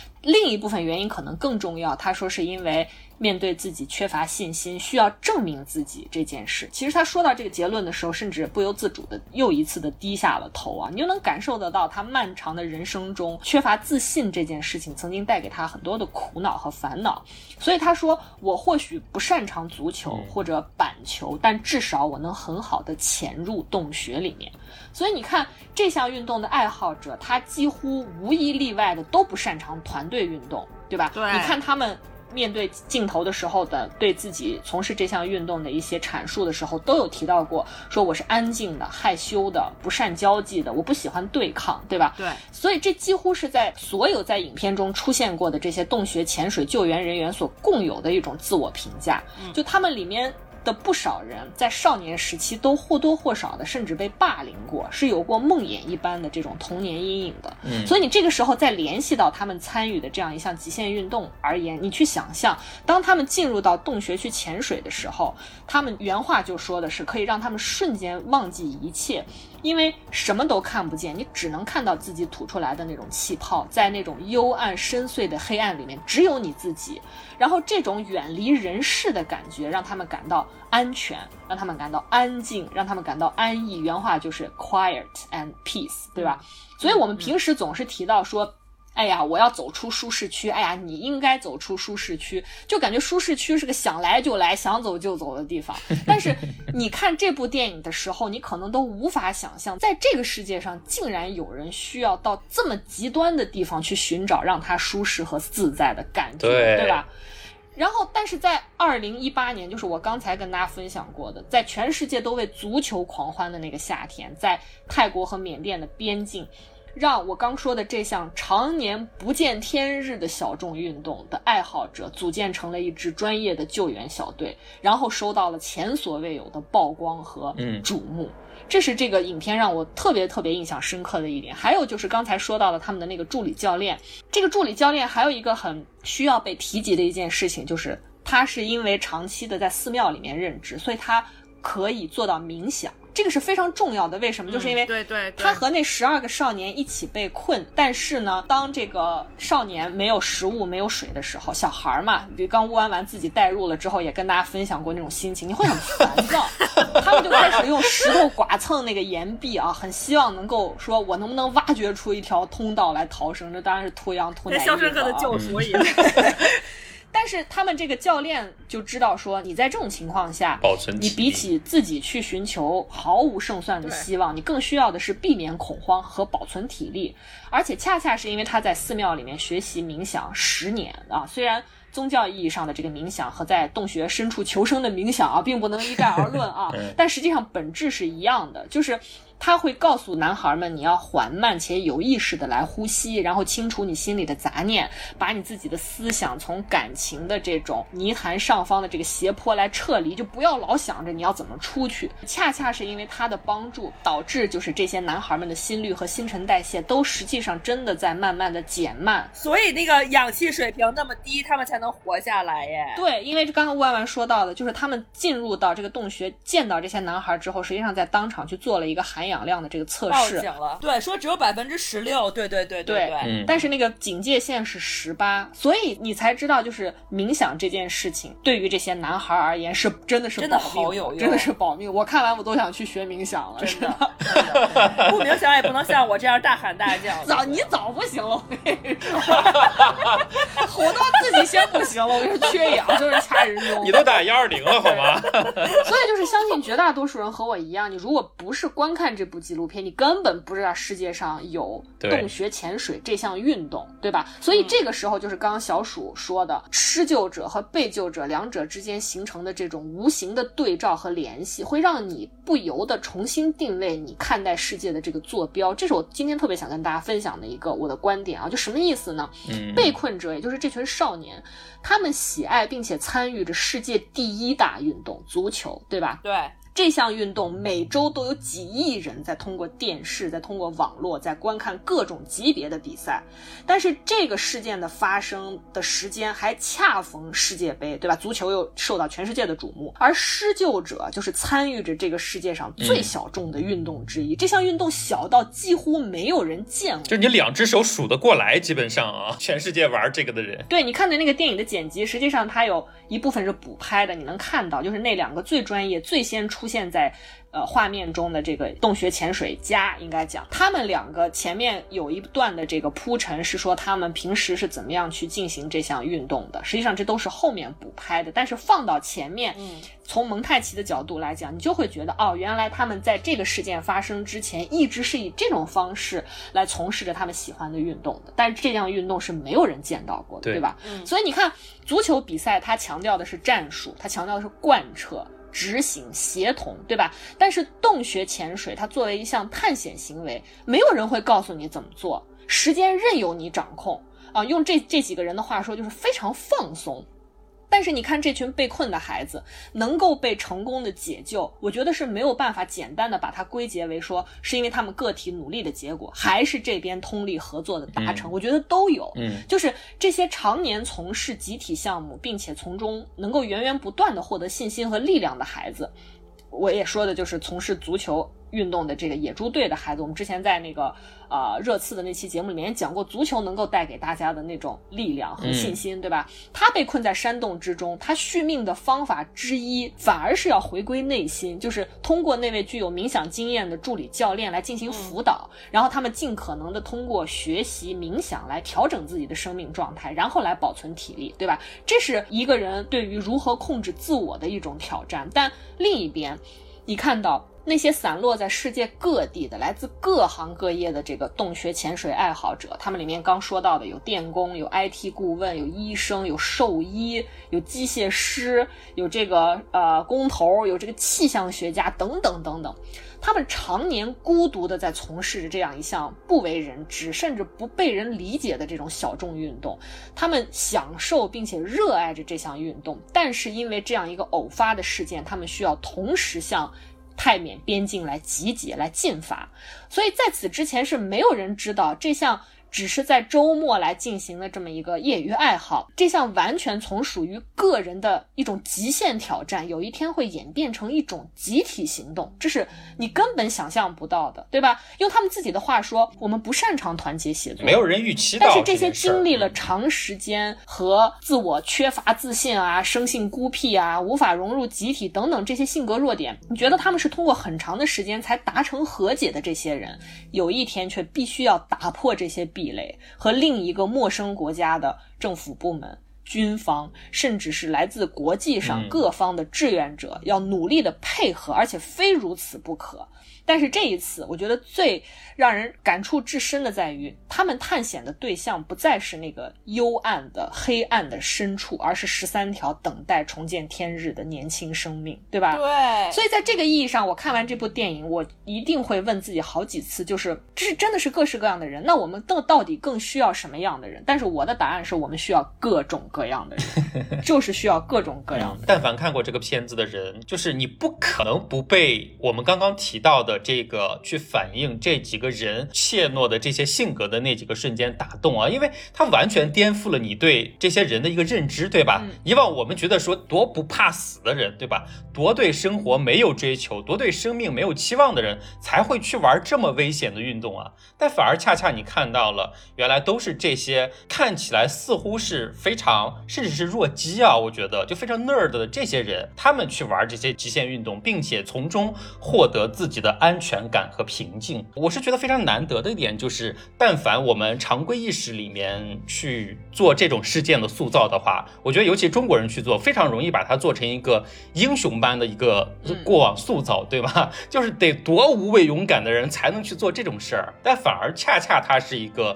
反英雄式的塑造。我觉得甚至这几个人他都够不上很多这个文章里面提到的平民英雄这个概念，我觉得都不算，他们就是弱鸡，哪怕最后他们拯救了这十三个生命，他们依然是弱鸡，他们没有我们世俗意义理解里的那种强健勇猛的那种体魄和胆识，完全没有，这是让人非常动容的一点。嗯，我觉得这个这个互文效果还是很明确的，就是他们就像他们从事的这项运动一样，他们就是在不断的摸索着往前去寻找。能够走出这条黑暗悠长的隧道的方法，对你就能感受到他们那个摸索的过程，无数次的在对自我发起挑战，不管是道德上的还是体力上的，对吧？然后一次又一次的战胜自己，所以你看得到，这是人。他在斗争的整个过程，你是能够在这个片中感受到的。而且我觉得，就是其实大家可以反过来想一下哈，就事实上我们现在知道了，就是这几个看似在玩非常小众、不为人理解的极限运动的几个弱鸡，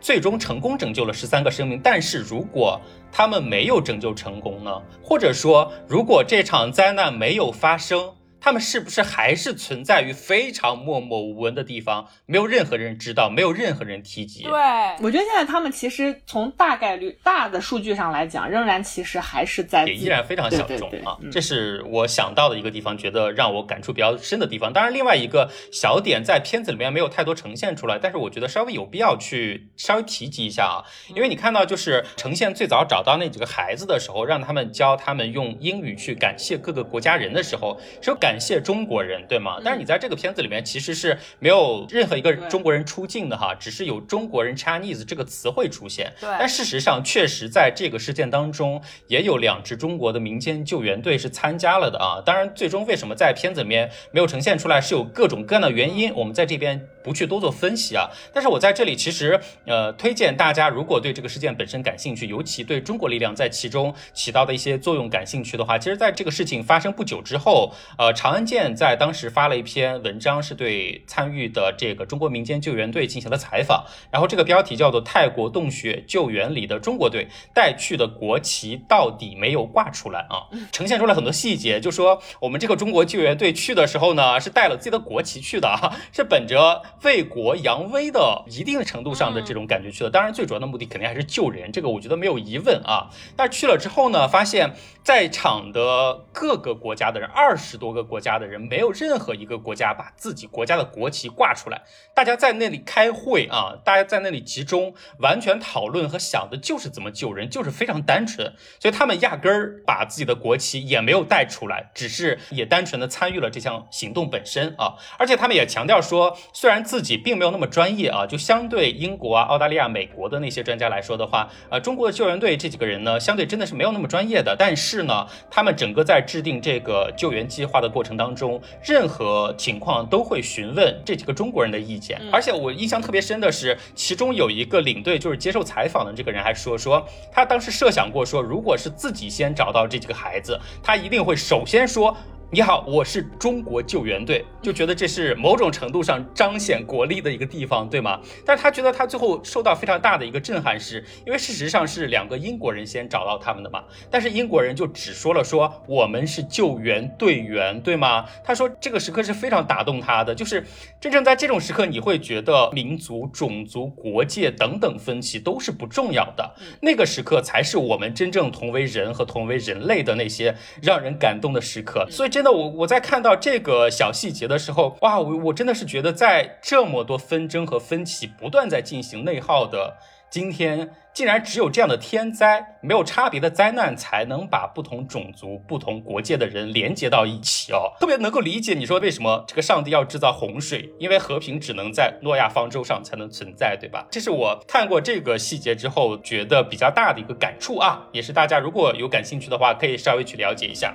其实我觉得是大家忘记了很多出发的那个地方，因为我们现在是目之所及可以看到的，可能因为疫情啊，因为等等等等的各种各样的原因，导致了更多的是分裂和隔阂。但是我们最开始说的是什么？我们说我们要成为的是国际共产主义战士，以及我们的愿景并不是跟一些什么强国大国联系在一起的。我们说的是我们要解放全人类，对吗？所以重新在这个意义上再去看待这个。这个事件的话，会带给你很不一样的视角。我是这样想。嗯，然后说到这儿呢，就这个事件本身，包括片子的一些信息，我觉得也给大家介绍差不多了哈。然后这边还有几个地方需要给大家稍微再科普一下，就是大家现在看到呈现出来的这个片子，相对来说效果我觉得是 OK 的，当然也有一些不太如人意的地方，我觉得完全是大家知道这个原因之后，完全是可以理解的。所以我在这边有必要把这些就是金国威在拍这个片子过程当中所遇到的一些困难给大家呈现一下啊。这个也是特别让人感慨，就这片子到底是咋拍的？你这素材哪儿来的？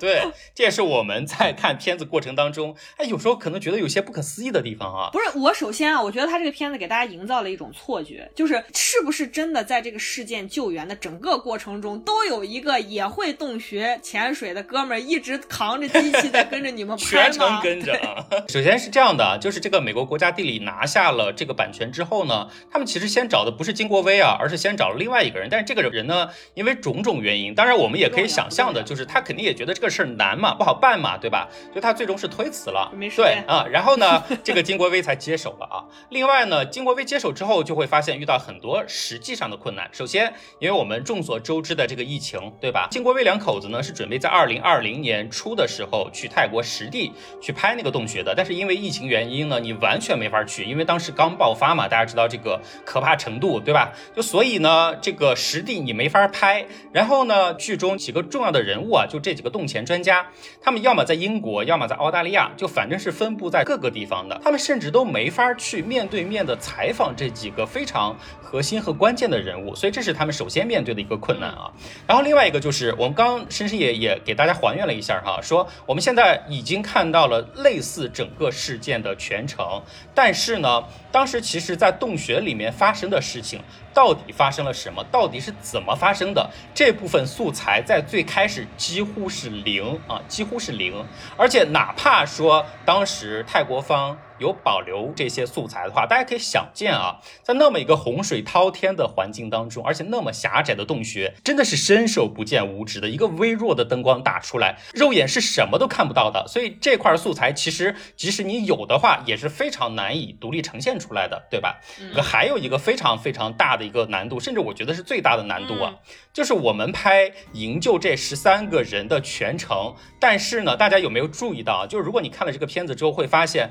这十三个人，包括他们的家属，是没有任何一个。正面接受采访，或者说任何一个素材的，对吧？就我们只是看到了，就是新闻里面出现的那一段最早找到他们的素材，但是没有任何单独的事后的采访，是因为我之前也提到了，网飞因为要拍一个剧情剧，所以呢，他们是拿到了这个野猪足球队的独家授权的，所以你其他任何拍这个相关事件的人呢，都不可能拍到他们这个视角之下的一些阐述，所以我觉得这是也是非常难的一点。你在不拍主人公的阐述的情况下，你怎么去还原这件事情？就是整个视角是从施救的这一方进行的，他没有从被救的那个角度来进行什么对，但是我觉得很难得，就是你在看完这个事情之后，你都不觉得好像缺了这块视角有什么问题，对吗？。对对，就是真的是拍的很棒的地方啊！当然了，嗯就是最后他们还是找了很多的可能的解决方式吧。就一个是针对疫情原因的话，他们是委托了包括澳大利亚、包括英国的这个当地的摄影师上门啊，然后他们自己是通过远程视频连线的方式进行沟通，然后做的这种其实就是远程跟我们现在录播客一样的这种 远程的连线沟通和采访啊，这是一个解决方式。然后另外一个呢，因为我们也说了，在水中的很多的细节，当时没有素材，有素材的话，你也几乎是不可视的一个状态。所以他们最后是在英国当地搭了一个水池，然后在水池里面搭了一个模拟的棚，然后请了在英国的当时最核心的两位队员，然后请了当地的真正的这个泰裔的儿童哈，就是去扮演这个少年足球队的儿童，然后整个配合重现了其中的部分水下的桥段是这么拍出来的。而且因为那两个人大家也知道，他们是那种不是特别入世的人，对吧？是不是那么近人情的人？他们也非常明确的表达了说，如果你现在想让我去再拍这段东西，我不能接受任何的演绎和添加，我只能接受完完全全的对当时事件的重现。我觉得这也在一定程度上保证了我们虽然知道这部分是后期去补拍的一段，但是你依然能够全心全意的、真诚的带入那个情境当中。我觉得这点非常难得，对吧？所以为什么我说这部电影它即便是排除掉这个这个话题性的事件，它仍然引人入胜，就是因为它拍的足够好。对，而且还有一点是什么呢？就是其实，在他们已经接近第一遍拍完的情况下，因为他们其实在拍的时候也在不断的跟泰国的官方去接触，最终其实是顺利拿到了泰国官方手里有八十七个小时的素材。所以大家其实可以看到很多，你一眼就看出来那是当时的真实素材嘛，对不对？你不可能再去重现一次的那些画面。其实他们把这些素材拿到之后，相当于是把自己原先拍的那一部分完全推倒重建了。完全重建了一遍之后，把这些素材加上刚才提到的这些远程的采访，包括他们在英国的这个水下的模拟的呃环境里面拍摄的素材，全部都添加在一起，不断的穿插，最终才让我们真的是感觉无缝衔接的还原了整个事件。真的是无缝衔接，啊，太不容易了。所以，之所以为什么说我会对事件背后的这些信息感兴趣，是因为确实觉得这个导演到底何德何能，能够拍出来这样的片。子对吧？所以事后也去做了一些了解啊，就是我们最开始说的这个金国威和他的老金国威这个人呢，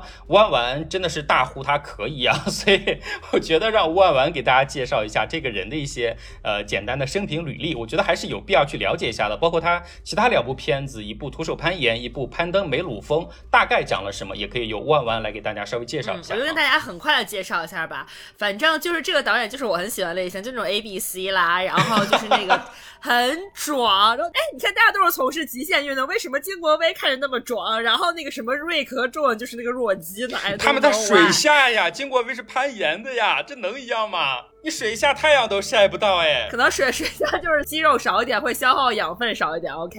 然后就是很壮，然后关键他还是很，他是艺术家哎，他拍电影拍的很好，朋友们。就是除了今天这部作品以外，我们就是还给大家推荐他这个另外两部作品，一部叫《攀登梅鲁峰》是他的处女作，另外一部叫《徒手攀岩》，就是他非常非常有名，二零一八年的这个奥斯卡最佳纪录片，奥斯卡最佳这个纪录长片奖的这部电影啊，我觉得另外两部电影大家也一定要去。看，因为我觉得另外两部电影比这部电影要更刺激，是因为那个实感太强了，太吓人了。如果你要跟我一样都不大敢坐过山车的话，你看这两部电影真的对来说刺激可太大了，朋友们太爽了。我觉得比任何 所有的恐怖片或者灾难片都要刺激，因为它真的完全是第一视角让你看整个登山和攀岩的一个运动过程啊。向大家介绍一下这个人，这个人也很神奇啊，他是。啊，出他是就刚刚小水也提到了，他是纯华裔啊，就是温州和哈尔滨混血啊，然后出生在美国啊，然后呢，为什么他会把极限运动类的电影拍的这么出神入化？因为他不是一个一般的纪录片导演，他自己本人就是一个极限运动家，我可以这么说啊。他自己就玩这个。他在大学时期呢，就爱上了攀岩运动啊，然后毕业以后就开始先是四处这个旅行攀岩啊，然后就是多次组织探险队去世界各地攀岩和。滑雪啊，足迹遍布亚非拉啊，嗯，就是登过珠穆朗玛峰，在珠穆朗玛峰上滑过雪啊，成为首个在巴基斯坦喀拉昆仑山脉攀登大城墙，以及在印度北部加尔瓦尔喜马拉雅山攀登高山塔楼的人，我就读一读啊，我都不知道都在哪。你在说贯口我我我是我甚至不知道该在哪断句啊。然后还曾徒步穿越西藏西北部的长塘高原，是一名极限运动员。后来他又成为一名摄影师啊。刚才他们俩还告诉我，他的个人网站上。有卖他的摄影作品，如果大家感兴趣，可以去购买啊。卖摄影作品可以去非法截图啊。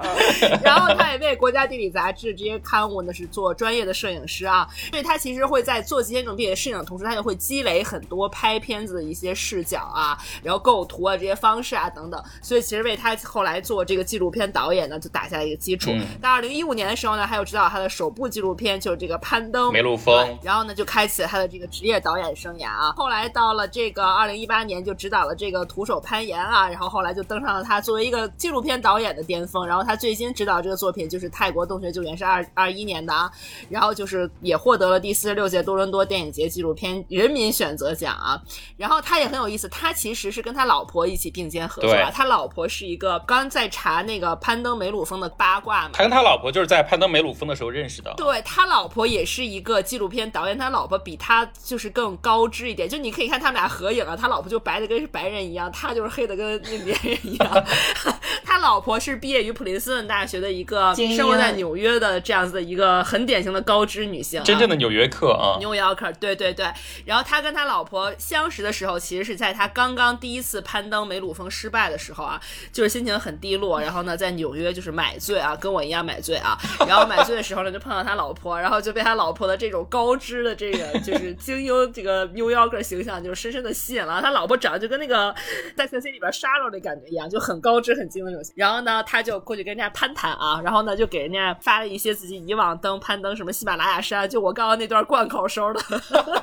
show off 起来吗？就是那些就是呃拍摄的一些底片啊，等了三个月，他老婆也没有回他，然后他觉得说，哎呦，果真是这些人看不上我们印第安人，算了。正在灰心的时候呢，发现他老婆其实更厉害，他老婆其实是去科索沃啊干嘛拍战争纪录片了，所以就一直没有看邮箱。然后回来以后看了以后就觉得说这个人很有意思，所以就打算跟他一起合作，把他之前这些极限运动的素材整理一下，然后就看有没有有些好的角度，能不能一起这个就是拍摄极限运动系列的纪录片。所以后面这三部电影全部是他们俩一起合作的啊。所以他老婆在这三部电影里面做出的力量其实非常非常的大，做出的贡献。对对对，然后现在大家讲一下另外两部电影，大概讲的什么内容啊？攀登这个梅鲁峰啊，这个梅鲁峰这个山啊不得了啊，朋友们，这个梅鲁峰啊，就是它虽然啊，啊就它虽然没有很高啊，它虽然就是不像喜马拉雅或珠穆朗玛峰，就是 like 那么那么的有名啊，但它其实呢，就是是所有登山者心目中的 extreme dream 啊，就是梦想中的梦想啊，特别特别的遥不可及。说从古至今啊，特别是我给大家读一下这个大概的专业点儿贯口简介啊，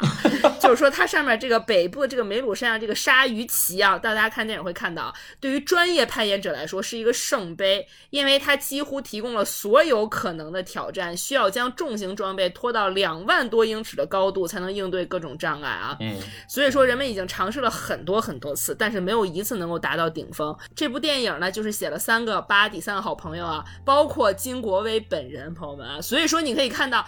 他真的是，不管是作为纪录片导演，还是作为极限运动家啊，他其实都有非常非常了不起的成就啊。嗯，然后他呢，就跟他的另外两个朋友呢，组成了一个 team。其中呢，这个主角呢叫康拉德·安克啊，其实是他来牵的这个头儿。就这件事情对于他来说是一个特别不可抗拒的一个诱惑啊。这个人其实是有家的啊，他就是为了这件事情背叛对他老婆，他老婆其实是他一个已故登山伙伴的一个遗孀啊，对他的承诺啊。然后他就说无论如何想要尝试登上这座山峰。然后他就和金国威和另外一个美国一个朋友，就是组成了这个 team 啊，然后就开始登山啊。就这过程当中有很多很多困难，大家就可以去看电影，拍的特别特别低视角，很可怕。嗯然后你都觉得难的把你难死了啊，就是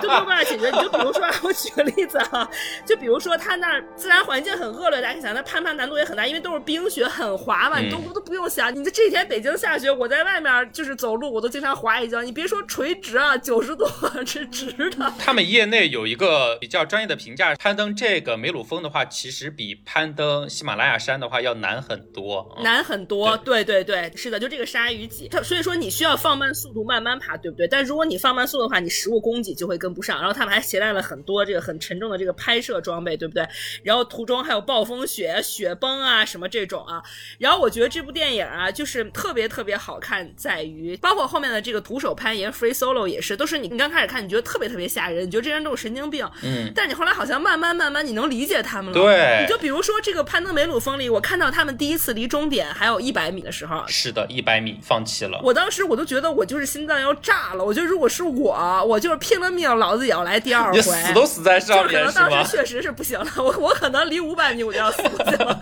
我不用那么高尚，我可能离一万五百米我都死过去了。就觉得说，如果你真的曾经爬过山，我觉得不仅仅是我啦，就我觉得我们所有人啊，就爬山这件事儿很奇怪。就如果你曾经爬过山，你有过那种离顶点只有只差一点点距离的这个经验的时候，那个遗憾的感觉啊，放弃真的太难了，真的就嗯是你特别能理解他们。我确实无论如何，第二次不管怎么样，我就算是第二次上山之前，我遇到了多大的伤，其中有一个队友在第二次登山之前有很严重的事故，然后有奇迹般的很快快的恢复好，然后挑战第二次。你会觉得他们这对于他们这些人来说真的是天时地利人和，无论如何你都要征服这件事情，好像是他们生命中一个特别特别伟大的一项事业啊，就是会给你那种特别特别强烈的那种震撼。然后除了这部电影以外，另外一个 Free Solo 呢，这个我看的非常非常早，这个是因为当年奥斯卡就是拿奖的风头很大了，然后所以就是我当时就是在家闲没事干看了一下，哇塞，差点没给我吓死，朋友们，这个真的太可怕了。就是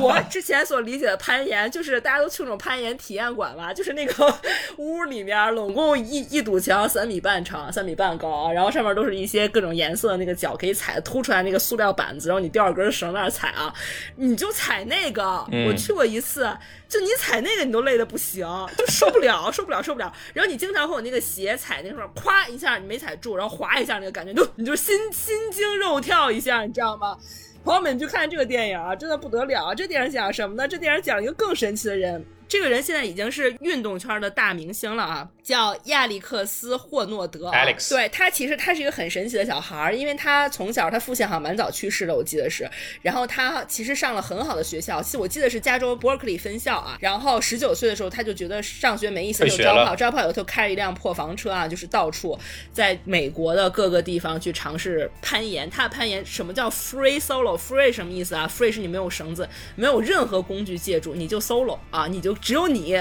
和岩石，你 solo solo 啊，是这个意思啊。他在岩石上跳 Jenny 的 solo，是他的 solo，对，就那意思啊，用很多胳膊的动作啊，就是攀来攀去啊。他这部电影拍拍的是他攀一个非常牛逼的这个岩啊，这个岩啊，从二零零九年他就开始想攀了，然后尝试了一千多次，最后都没有攀成。他在最后这一次的时候，是全世界第一个实现了突破这个岩的人。这个岩叫什么？叫酋长岩。嗯美国有一个国家公园优胜美地在加州啊，大家去看看这部电影啊，这个颜跟咱想象的任何颜都不一样，这个颜好光，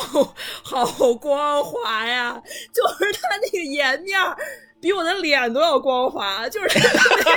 我觉得我的脸皮肤都没有那么光滑，它真的那个凸起啊，就你从底下看，你根本看不见，根本不是你想象的。它完全是一个垂直的完，全垂直，然后你根本不是你想象的攀岩馆里，就是这儿多出来一块石头，那儿多出来一块石头，你每个都是能肉眼看见的这样的一个一个石头。而且高度有九百米哦，它不是简简单单的。咱们小时候长跑过吧？中考八百米都跑过，我们跑八百米啥感觉？朋友们，它比八百米还长一百米，跟你立起来、啊，直直的你要徒手上面光的比我啊脸还光，这样一个地方啊。now. 然后其实就是拍他是怎么准备了一年半的时间，因为他肯定要先借助绳索，因为他在里面说过一句话，让我印象很深啊。他就说，他说其实我我每一次攀岩，我从来都不是一上来就成功的，我其实每一次攀岩都是我无数次试验过程以后，就是一个当下的反应。我不忘他具体是怎么说，反正他意思就是说，都是很多次实验、很多次总结方法以后，我当时的一种就是临场的一个反应而已。就我已经完全把它写在形成肌肉记忆了，我在什么地方该怎么什么地方怎么处理。所以他之前为了准备二零一八年的这一次最后的攀登，花了一年半的时间，先进行了六十多次吊着绳索的尝试啊，他就把房车停在这个山底下啊，就是日出而作，日落而息啊，就是晚上饿了就拿个大铁锅给自己弄点土豆啊、肠啊，然后也没有碗，懒得洗碗，就跟我一样。我经常也就着空气炸锅本锅吃啊，然后这是小李告诉我的，就是不用端出来啊，日出而作，日落而息。你觉得他是一个物欲非常非常低的人啊？对后来再看报道，因为他其实是一个很有名的极限运动家，他就没有物欲。但他收入很高。对，就是你知道，在美国，如果你出名，如果你出名爱死一个专业运动员，大家都知道 NBA 啊、或者是什么游泳运动员菲尔普斯嗯什么这种 level，在美国能赚多少钱啊？他虽然没有那么厉害，但他也是一个极限运动界最有名的人啊，毫无疑问啊，他会代言非常非常多的产品，然后他也会登上很多很多杂志的封面，所以他收入其实非常高。他基本上每个月的花销在美国，然后他还结婚了，现在也就只有一千刀这样子啊，然后剩下的钱呢，很多都捐给了他攀岩过程当中看到的很穷的地方的小朋友啊，什么基金会啊，在非洲做慈善。然后你看这部啊电影的时候，你就会觉得他真的好了不起。然后他的这个女朋友啊，我觉得也非常了不起啊。就是你有时候看这些人，你会觉得他们真的很怪，他们很奇怪，很奇怪。但真的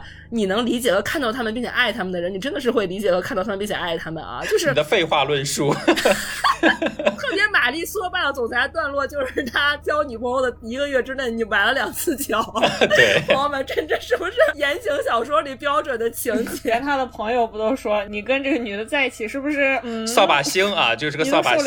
对对，有那个 对对对，但是他后来为了这个女朋友真的改变，可能他也不住在房车里的话，也买房子啦，然后也结婚，也 settle down。你会可以看到，原来这样的人是还是渴望有一个，就是有很多面的人生。他也可以，他并不是一个大家想象一个真的 weird 的。我们之前看《洞穴救援》里也是啊，就是他们是有他们特别奇怪的一面，但是你到最后发现他们也有特别 universal，跟所有人都一样的一面。对反正我觉得这两个电影真的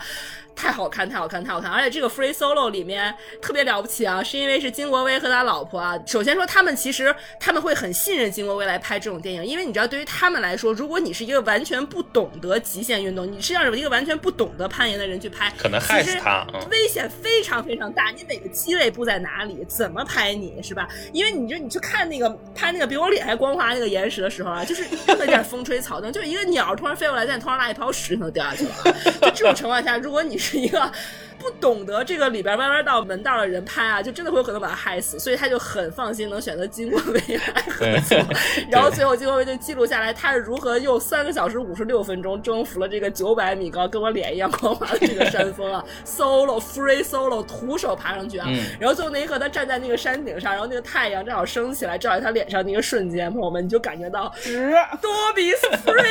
你对嗯你觉得自由，真的就是不管你是运动健将，还是像我这种就是运动的菜鸟，我很建议大家去看嗯金国威这三部曲啊，我觉得他蛮好，一共就拍了这三部，大家过年上没事儿可以在家挑战一下心跳啊，就是看春晚看不下去了，或者爸妈说唠叨你唠叨的实在受受不了了，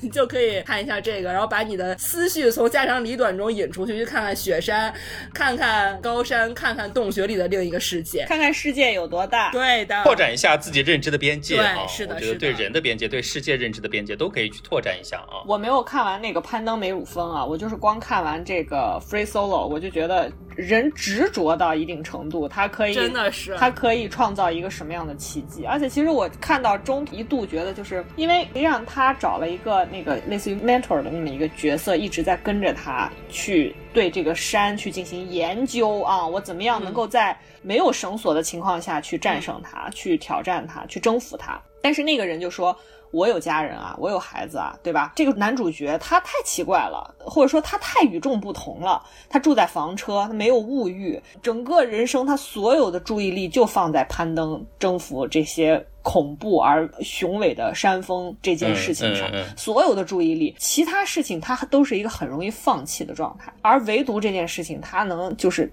突破一切困难，他绝对要实现这件事情，就是攀登，就是征服，唯一目标。当他受伤的时候，他跟女朋友意思就是说，哎，我已经伤了，我也不需要你照顾，我也不想拖累你，你跟我这种人在一起没有未来啊，咱们分手吧。其实他并不是因为我不喜欢你了或者怎么样，但是他女朋友还是非要跟他在一起啊。但你看他就是在这样的情况下，他很容易对一份感情放手，不去放弃。对但是他都没有办法放弃攀登这件事，所以他跟他身边很多人都不一样，包括从事这项运动也取得了很高成就的人都不一样。我那个时候就想说，人难道不就应该当你有了牵绊之后，那不仅是你的铠甲，对吧？也是你的软肋嘛。我们经常这样说，对吧？嗯这个人作为一个正常人，如果当一个美好的女性走进他的人生的时候，带给他这样一种。情感的体验的时候不好吗？这也是人类很美好的东西，他不应该去敞开怀抱去拥抱这些吗？你后来就觉得，但是人世间这个世界上总有一些事情是需要不一样的人去挑战成功的，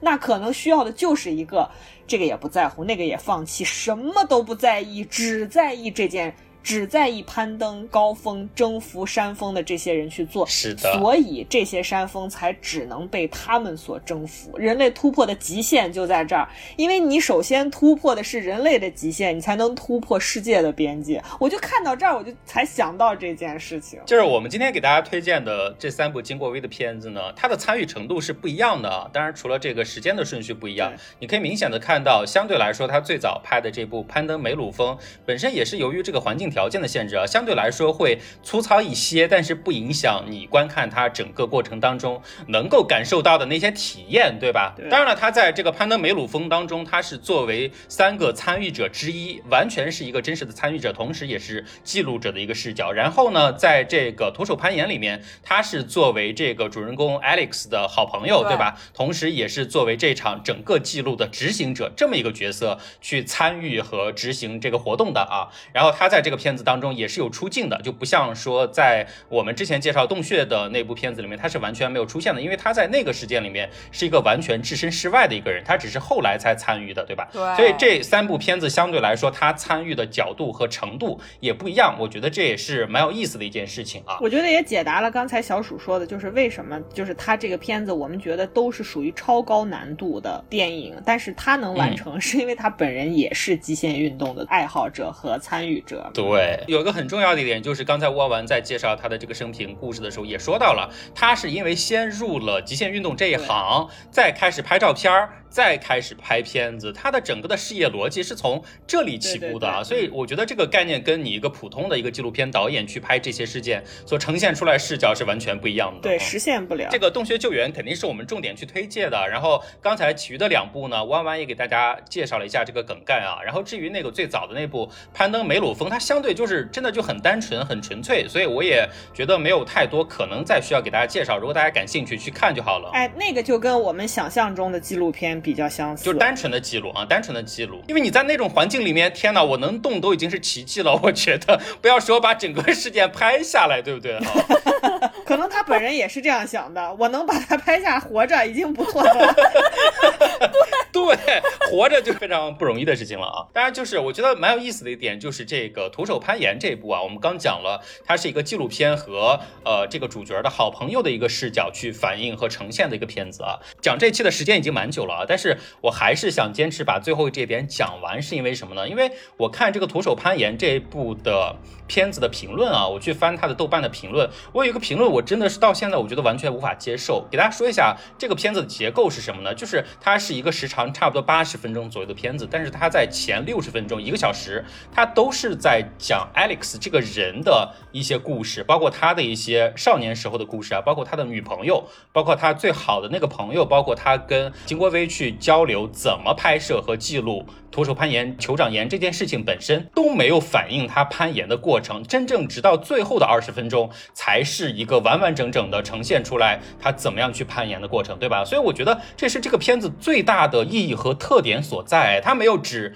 纠结于这个片子本身。如果是那样的话，它完全就是一个非常单纯简单的机械式的记录，其实没有那么大的意义。我觉得你对对人共情的地方其实反而没有现在这么多。我就看到就是豆瓣里面有一个评论，他就是说他给这个片子打了三点五分啊。当然评分这件事情比较主观，我觉得我可以不去说它，但是他对这个片子的评价本身是说只有最后二十分钟才是电影的意义。他说前面那么长的时间哦，没有这个片子好像是一共是一百分钟，反正前面八十分钟都是讲其他的啊，最后二十分钟才是攀岩。就说前面那些铺垫显然都太长太长，完全没有必要。而且说他的爱情是最不重要的一趴，就说这样的人就不应该有女朋友，如果有的话，那么他的女朋友对他也不是真爱。我觉得这个人应该没有女朋友，肯定。而且他最后还补充了，他说看到评论里面其他人说两个人的爱情是没有问题的，说什么特别的一一些小众文化呀，巴拉巴拉的，说这个 Alex 本人也是渴望这段爱情的，所以没有问题。但是他在这边强调说，那如果作为你的女朋友，你会愿意你的男朋友去死吗？或者说爱上一个将死之人没有错，但是爱上一个自杀之人大错特错？我觉得那你看这个片子图什么呢？我真的不太理解他看这个片子到底得到了什么东西，对吧就？得到了最后二十分钟。我跟你说啊，我觉得这种人他都不会看足球，他看足球只想看进球那集锦，就是这种人，就是这么毫无乐趣的人。他就只想要最后爽的那一下，他只要这个结果，他完全不 care 任何过程，对吗？但反而恰恰是在金国威的视角之下，所有这些人还原了所有的成长背景和他周遭这些人对他的一些客观的评价也好、反馈也好、连接也好、关系也好，等等所有的这些东西之后，你才能真正的认识到原来这个人是这样的，对吗？他不光是一个只图风险的一个风险探索家，他同样也是作为一个活生生的，也是一个正常的人生活在我们身边的，是这种概念。我觉得真正通过这些的反应，我才更能够理解他身上作为人的那些特征。你看这个徒手攀岩这个片子里面，刚才万万也讲了，这个 Alex 呢，从小就是一个非常疏离的一个性格，跟别人都合不来，对吧？然后本来是可以有远大前程的嘛，按理来说有远大前程，但是他就住在这个破房车里，然后有女朋友呢，也不好好维系，最后终于交了这个女朋友，觉得情感进入到一段非常稳定的关系之后呢，他还是一门心思想着攀岩，甚至这个片子里面有一个细节，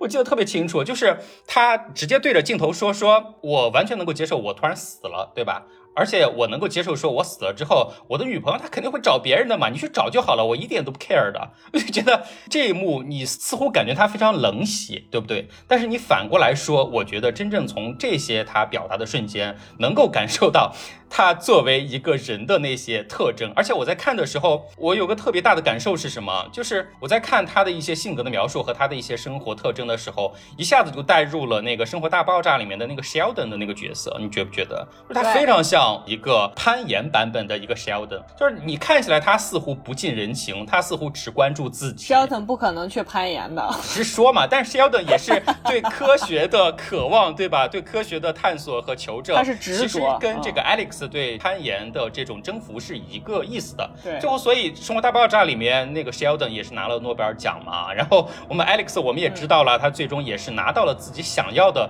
那个成功，对吧？所谓的成功就是他站在那个岩顶上，非常开心、放松、舒适。哦，那一刻真的。就虽然我们可能并不 get 说你爬上这个东西到底是什么，但是你从他的整个表情和人的状态当中，你能体会到他的满足。对你当然 get 不到，因为你没有爬上去，你只有爬上去你才 get 到。对啊，我连过山车，我现在都说这辈子绝对不会再坐了，不要说攀岩了，好不好？那我也不敢坐过山车，我也不敢坐。不管怎么样，这几个片子本身还是跟一个小众群体有关，然后它最大的属性也是这个极限运动本身嘛，对不对？虽然我确实觉得，我看完之后我也很难去正面的肯定所谓的极限运动的价值本身，因为。嗯，它确实也在一定程度上意味着你这个丧命的几率会比普通的运动要大非常多，对吗？是是是是。但是我确实承认哈，我说这样的方式是这群孤僻的人寻找自己内心安全港湾的方式，甚至可能是唯一的方式，所以他们只能以这样的方式活着。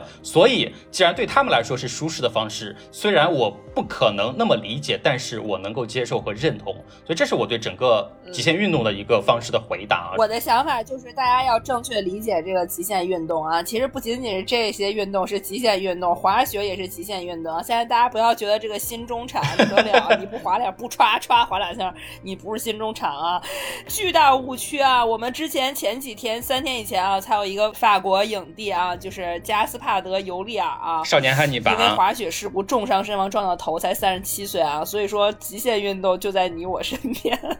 大家一定要谨慎做极限运动，对，不要为了。发朋友圈，我觉得做任何运动的前提是你对自己有一个正确的评估和认知吧，对吧？包括说你哪怕在做像滑雪这样的极限运动的时候，因为这个去世的最主要的原因也是他没有戴头盔，所以他才摔到了头部去世的。对，发滑雪几个人戴头盔，好多衣服都不穿，你没见过那个小红书上都脱光了拍？不是，你看我们的这个 Alex，虽然他最后是徒手攀登这个酋长岩，但是事先是做了那么多次的精确的测量和判断的，他最后才有。勇气去完成这个过程，你不是直接的送死。大家不要把极限运动理解为你直接去送死，这个完全不是一个概念，对吧？它当然是有专业性所在的，一定是对的。归根到底啊，其实我想说，就是选择极限运动，它虽然少，但它也算是人生的众多选择之一。它不管怎么样是个选择哈。而且我们的节目其实说到底，就一直以来我们也讲说，我们的这个立场是一直站在比较边缘和少数的和小众的群体这一方的。这也是我们确实到目前为止也在。坚持的一些东西，对吧？包括其实到现在为止，我们也知道嘛，就是这个中文播客它本身还是一个非常小众的，你比去看剧呀、看综艺啊，我们在搞极限运动，极限运动也是。我们戴头盔录音，我跟你说。今天有个想法是什么？就是我是觉得大众和小众，它真的一个是像我们之前说的，它从来都不是一个固定的概念，它从来都是相对的，对吧？而且大众和小众之间，它一定有很多的契机和连接，能够让彼此互相理解的，对吗？就包括今天，其实我为什么特别想说这一点，就是今天上午我还给他们说嘛，就是我们在喜马拉雅有个朋友给我们打赏，巨额打赏，真的是巨额打赏，巨额到啥程度了？又到了小鼠无法评分的这么一个障碍期了，反正非常巨额啊，具体多少就不给大家透露了。当然，喜马拉雅抽走了一半这个事情，我们也不知道该怎么去评论啊。但是我想说的是，我其实稍稍去看了一下他的主页啊，倒不是为了偷窥或者怎么样，就是想了解一下一个这么喜欢我们的朋友，到底他是一可能是一个什么样的人，对吧？因为呃，我看到就是他在上一周一周的时间里面就听了我们的节目一百个小时，真的是一个。我不太能想象的一个数字。朋友在帮我们刷数据吗？哎，但是我反而就是去看他主页之后，我会发现他关注的那些号都非常主流，就什么郭德纲啊、单田芳啊、百家讲坛等等等等，对吧？就很奇异，就一个非常喜欢这些所谓的主流文化的人，同时也能够喜欢我们这种坚持的以小众、小群体、边缘的立场去发声的这种自媒体啊，我觉得很难得，对吧？就不是说小众和大众之间一定是有非常严重的隔阂，是不能弥合的。我觉得完全不是这样子。我们并不是说去建立一个隔阂，说大众和小众应该怎么样，而我们恰恰反对的是大众带来的话语权力对小众的压制。嗯，就是我只认同符合我的主流，而蔑视你其他，甚至完全忽视你其他所有的声音，这是我们完全不想看到的。对，就是谁人多声量大就不让你发声。我们痛恨的是这种权力体系造成的这样一个结构，而不是大众本身。所以我们才在这样的节目里面跟大家说，我们需要什么样的人。我们需要的是各种各样的人。嗯，的。最后，其实说真的，大家可能觉得自己在日常生活当中没有遇到过像 Alex 这样的人，但是我真的有认识这么一个人。哎，最后用一个例子结尾吧。啊，就是我之前有一个公司的老板，他弟弟啊，也算是我们的同事吧，当时就一块工作，比我稍微大一丢丢啊。他是一个什么人呢？是一个也是小时候非常这种安静闭塞，也被人霸凌过啊。然后最后呢，成长为一个性格非常孤僻和安静的恐婚的一个直男啊。虽然他是。直男，但是他从来不想跟任何女孩子接触，就是打定了自己要孤独终生的那种人。所以呢，他也是特别喜欢，就像我们这个片中的主角一样，特别喜欢户外，什么越野跑步啊，什么竞走啊，以至于他某一年这个参与这个户外竞走的时候，把自己的这个脚跟的肌腱拉伤了。他同时还喜欢攀岩嘛，但是他的这个肌腱又拉伤了，他还在每年不断的要重复治疗这个脚跟肌腱的时候呢，一直在坚持攀岩，甚至在有一年的时候，他自己。跑去就是云南的山里面，旁边都没有当地的居民，他在那边自己搭了一个小木屋，然后养了几只狗，然后在那边种菜，种什么瓜果，然后喊我们去那个去住。我当时住了一天，我就觉得已经受不了了啊，就完全就是那种状态。但是他非常如鱼得水啊，就在那种环境当中。他是一个什么概念呢？就是你可以说他主流，对吗？因为他是个直男嘛，对吗？但是你也可以说他小众，因为他喜欢的就是这么一些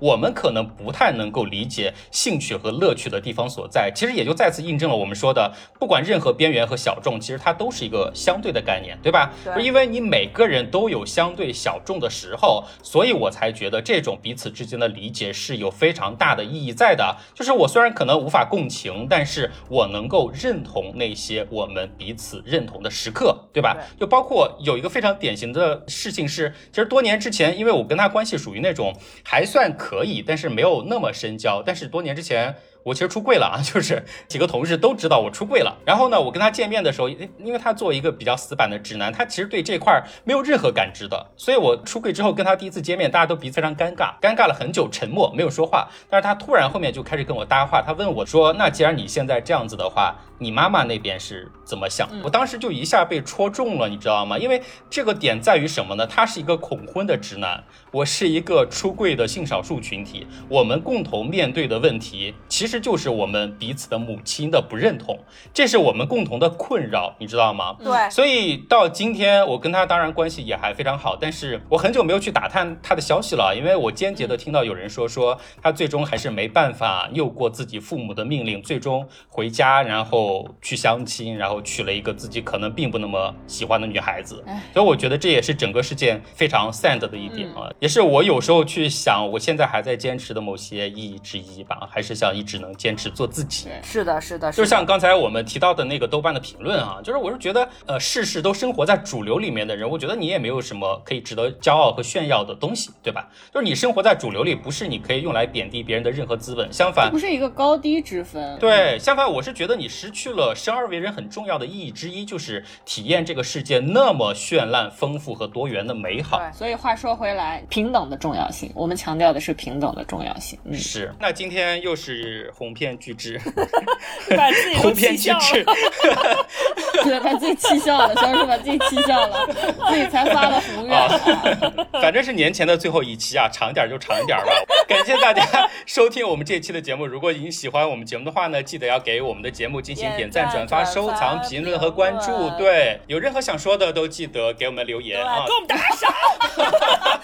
嗓都劈了，我这一下缺氧了。然后跟大家预告一下，我们可能会在新年直播啊，请大家一定要紧紧的 follow 我们的。除夕可能真的没有人听，咱们要不然找一个稍微前一点或者后一点的一天。当然要除夕了，不然还什么时候吐槽春晚呀？就不能直播的人，第二天听录制就好了你。以为咱们本身比春晚的吸引力更大？不是春晚还有任何吸引力吗？所以就一直放在那边直播就好了。就是只要是不想看春晚的、没事儿干的，就点进来听一下啊。那我还得看春晚，我我真的我我真的看半个小时我就晕倒了，真的我就是喝太多酒了，实在受不了。你不是还一边还要炸空气炸锅炸蔬菜？有一个算一个嘛。有一个算一个啊，不一定啊，大家也也别太指着啊，帮了我们，我们会提前说的啊。带上去啊！那还是那句话，请万万大声的喊出来希望大。家在新的一年可以继续紧紧的 follow 我们，祝大家虎年大吉，那我们新年见吧，拜拜拜拜。拜拜。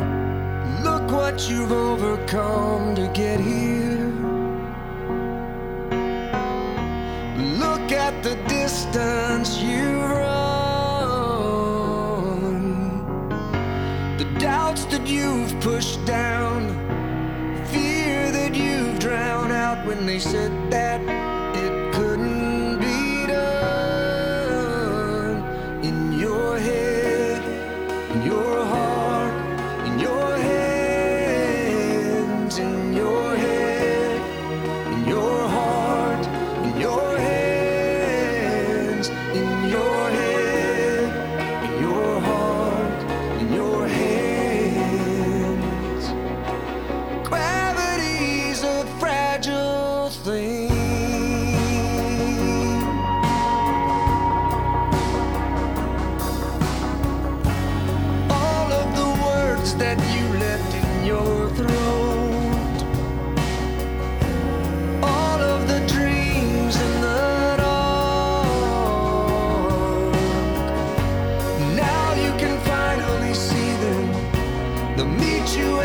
destination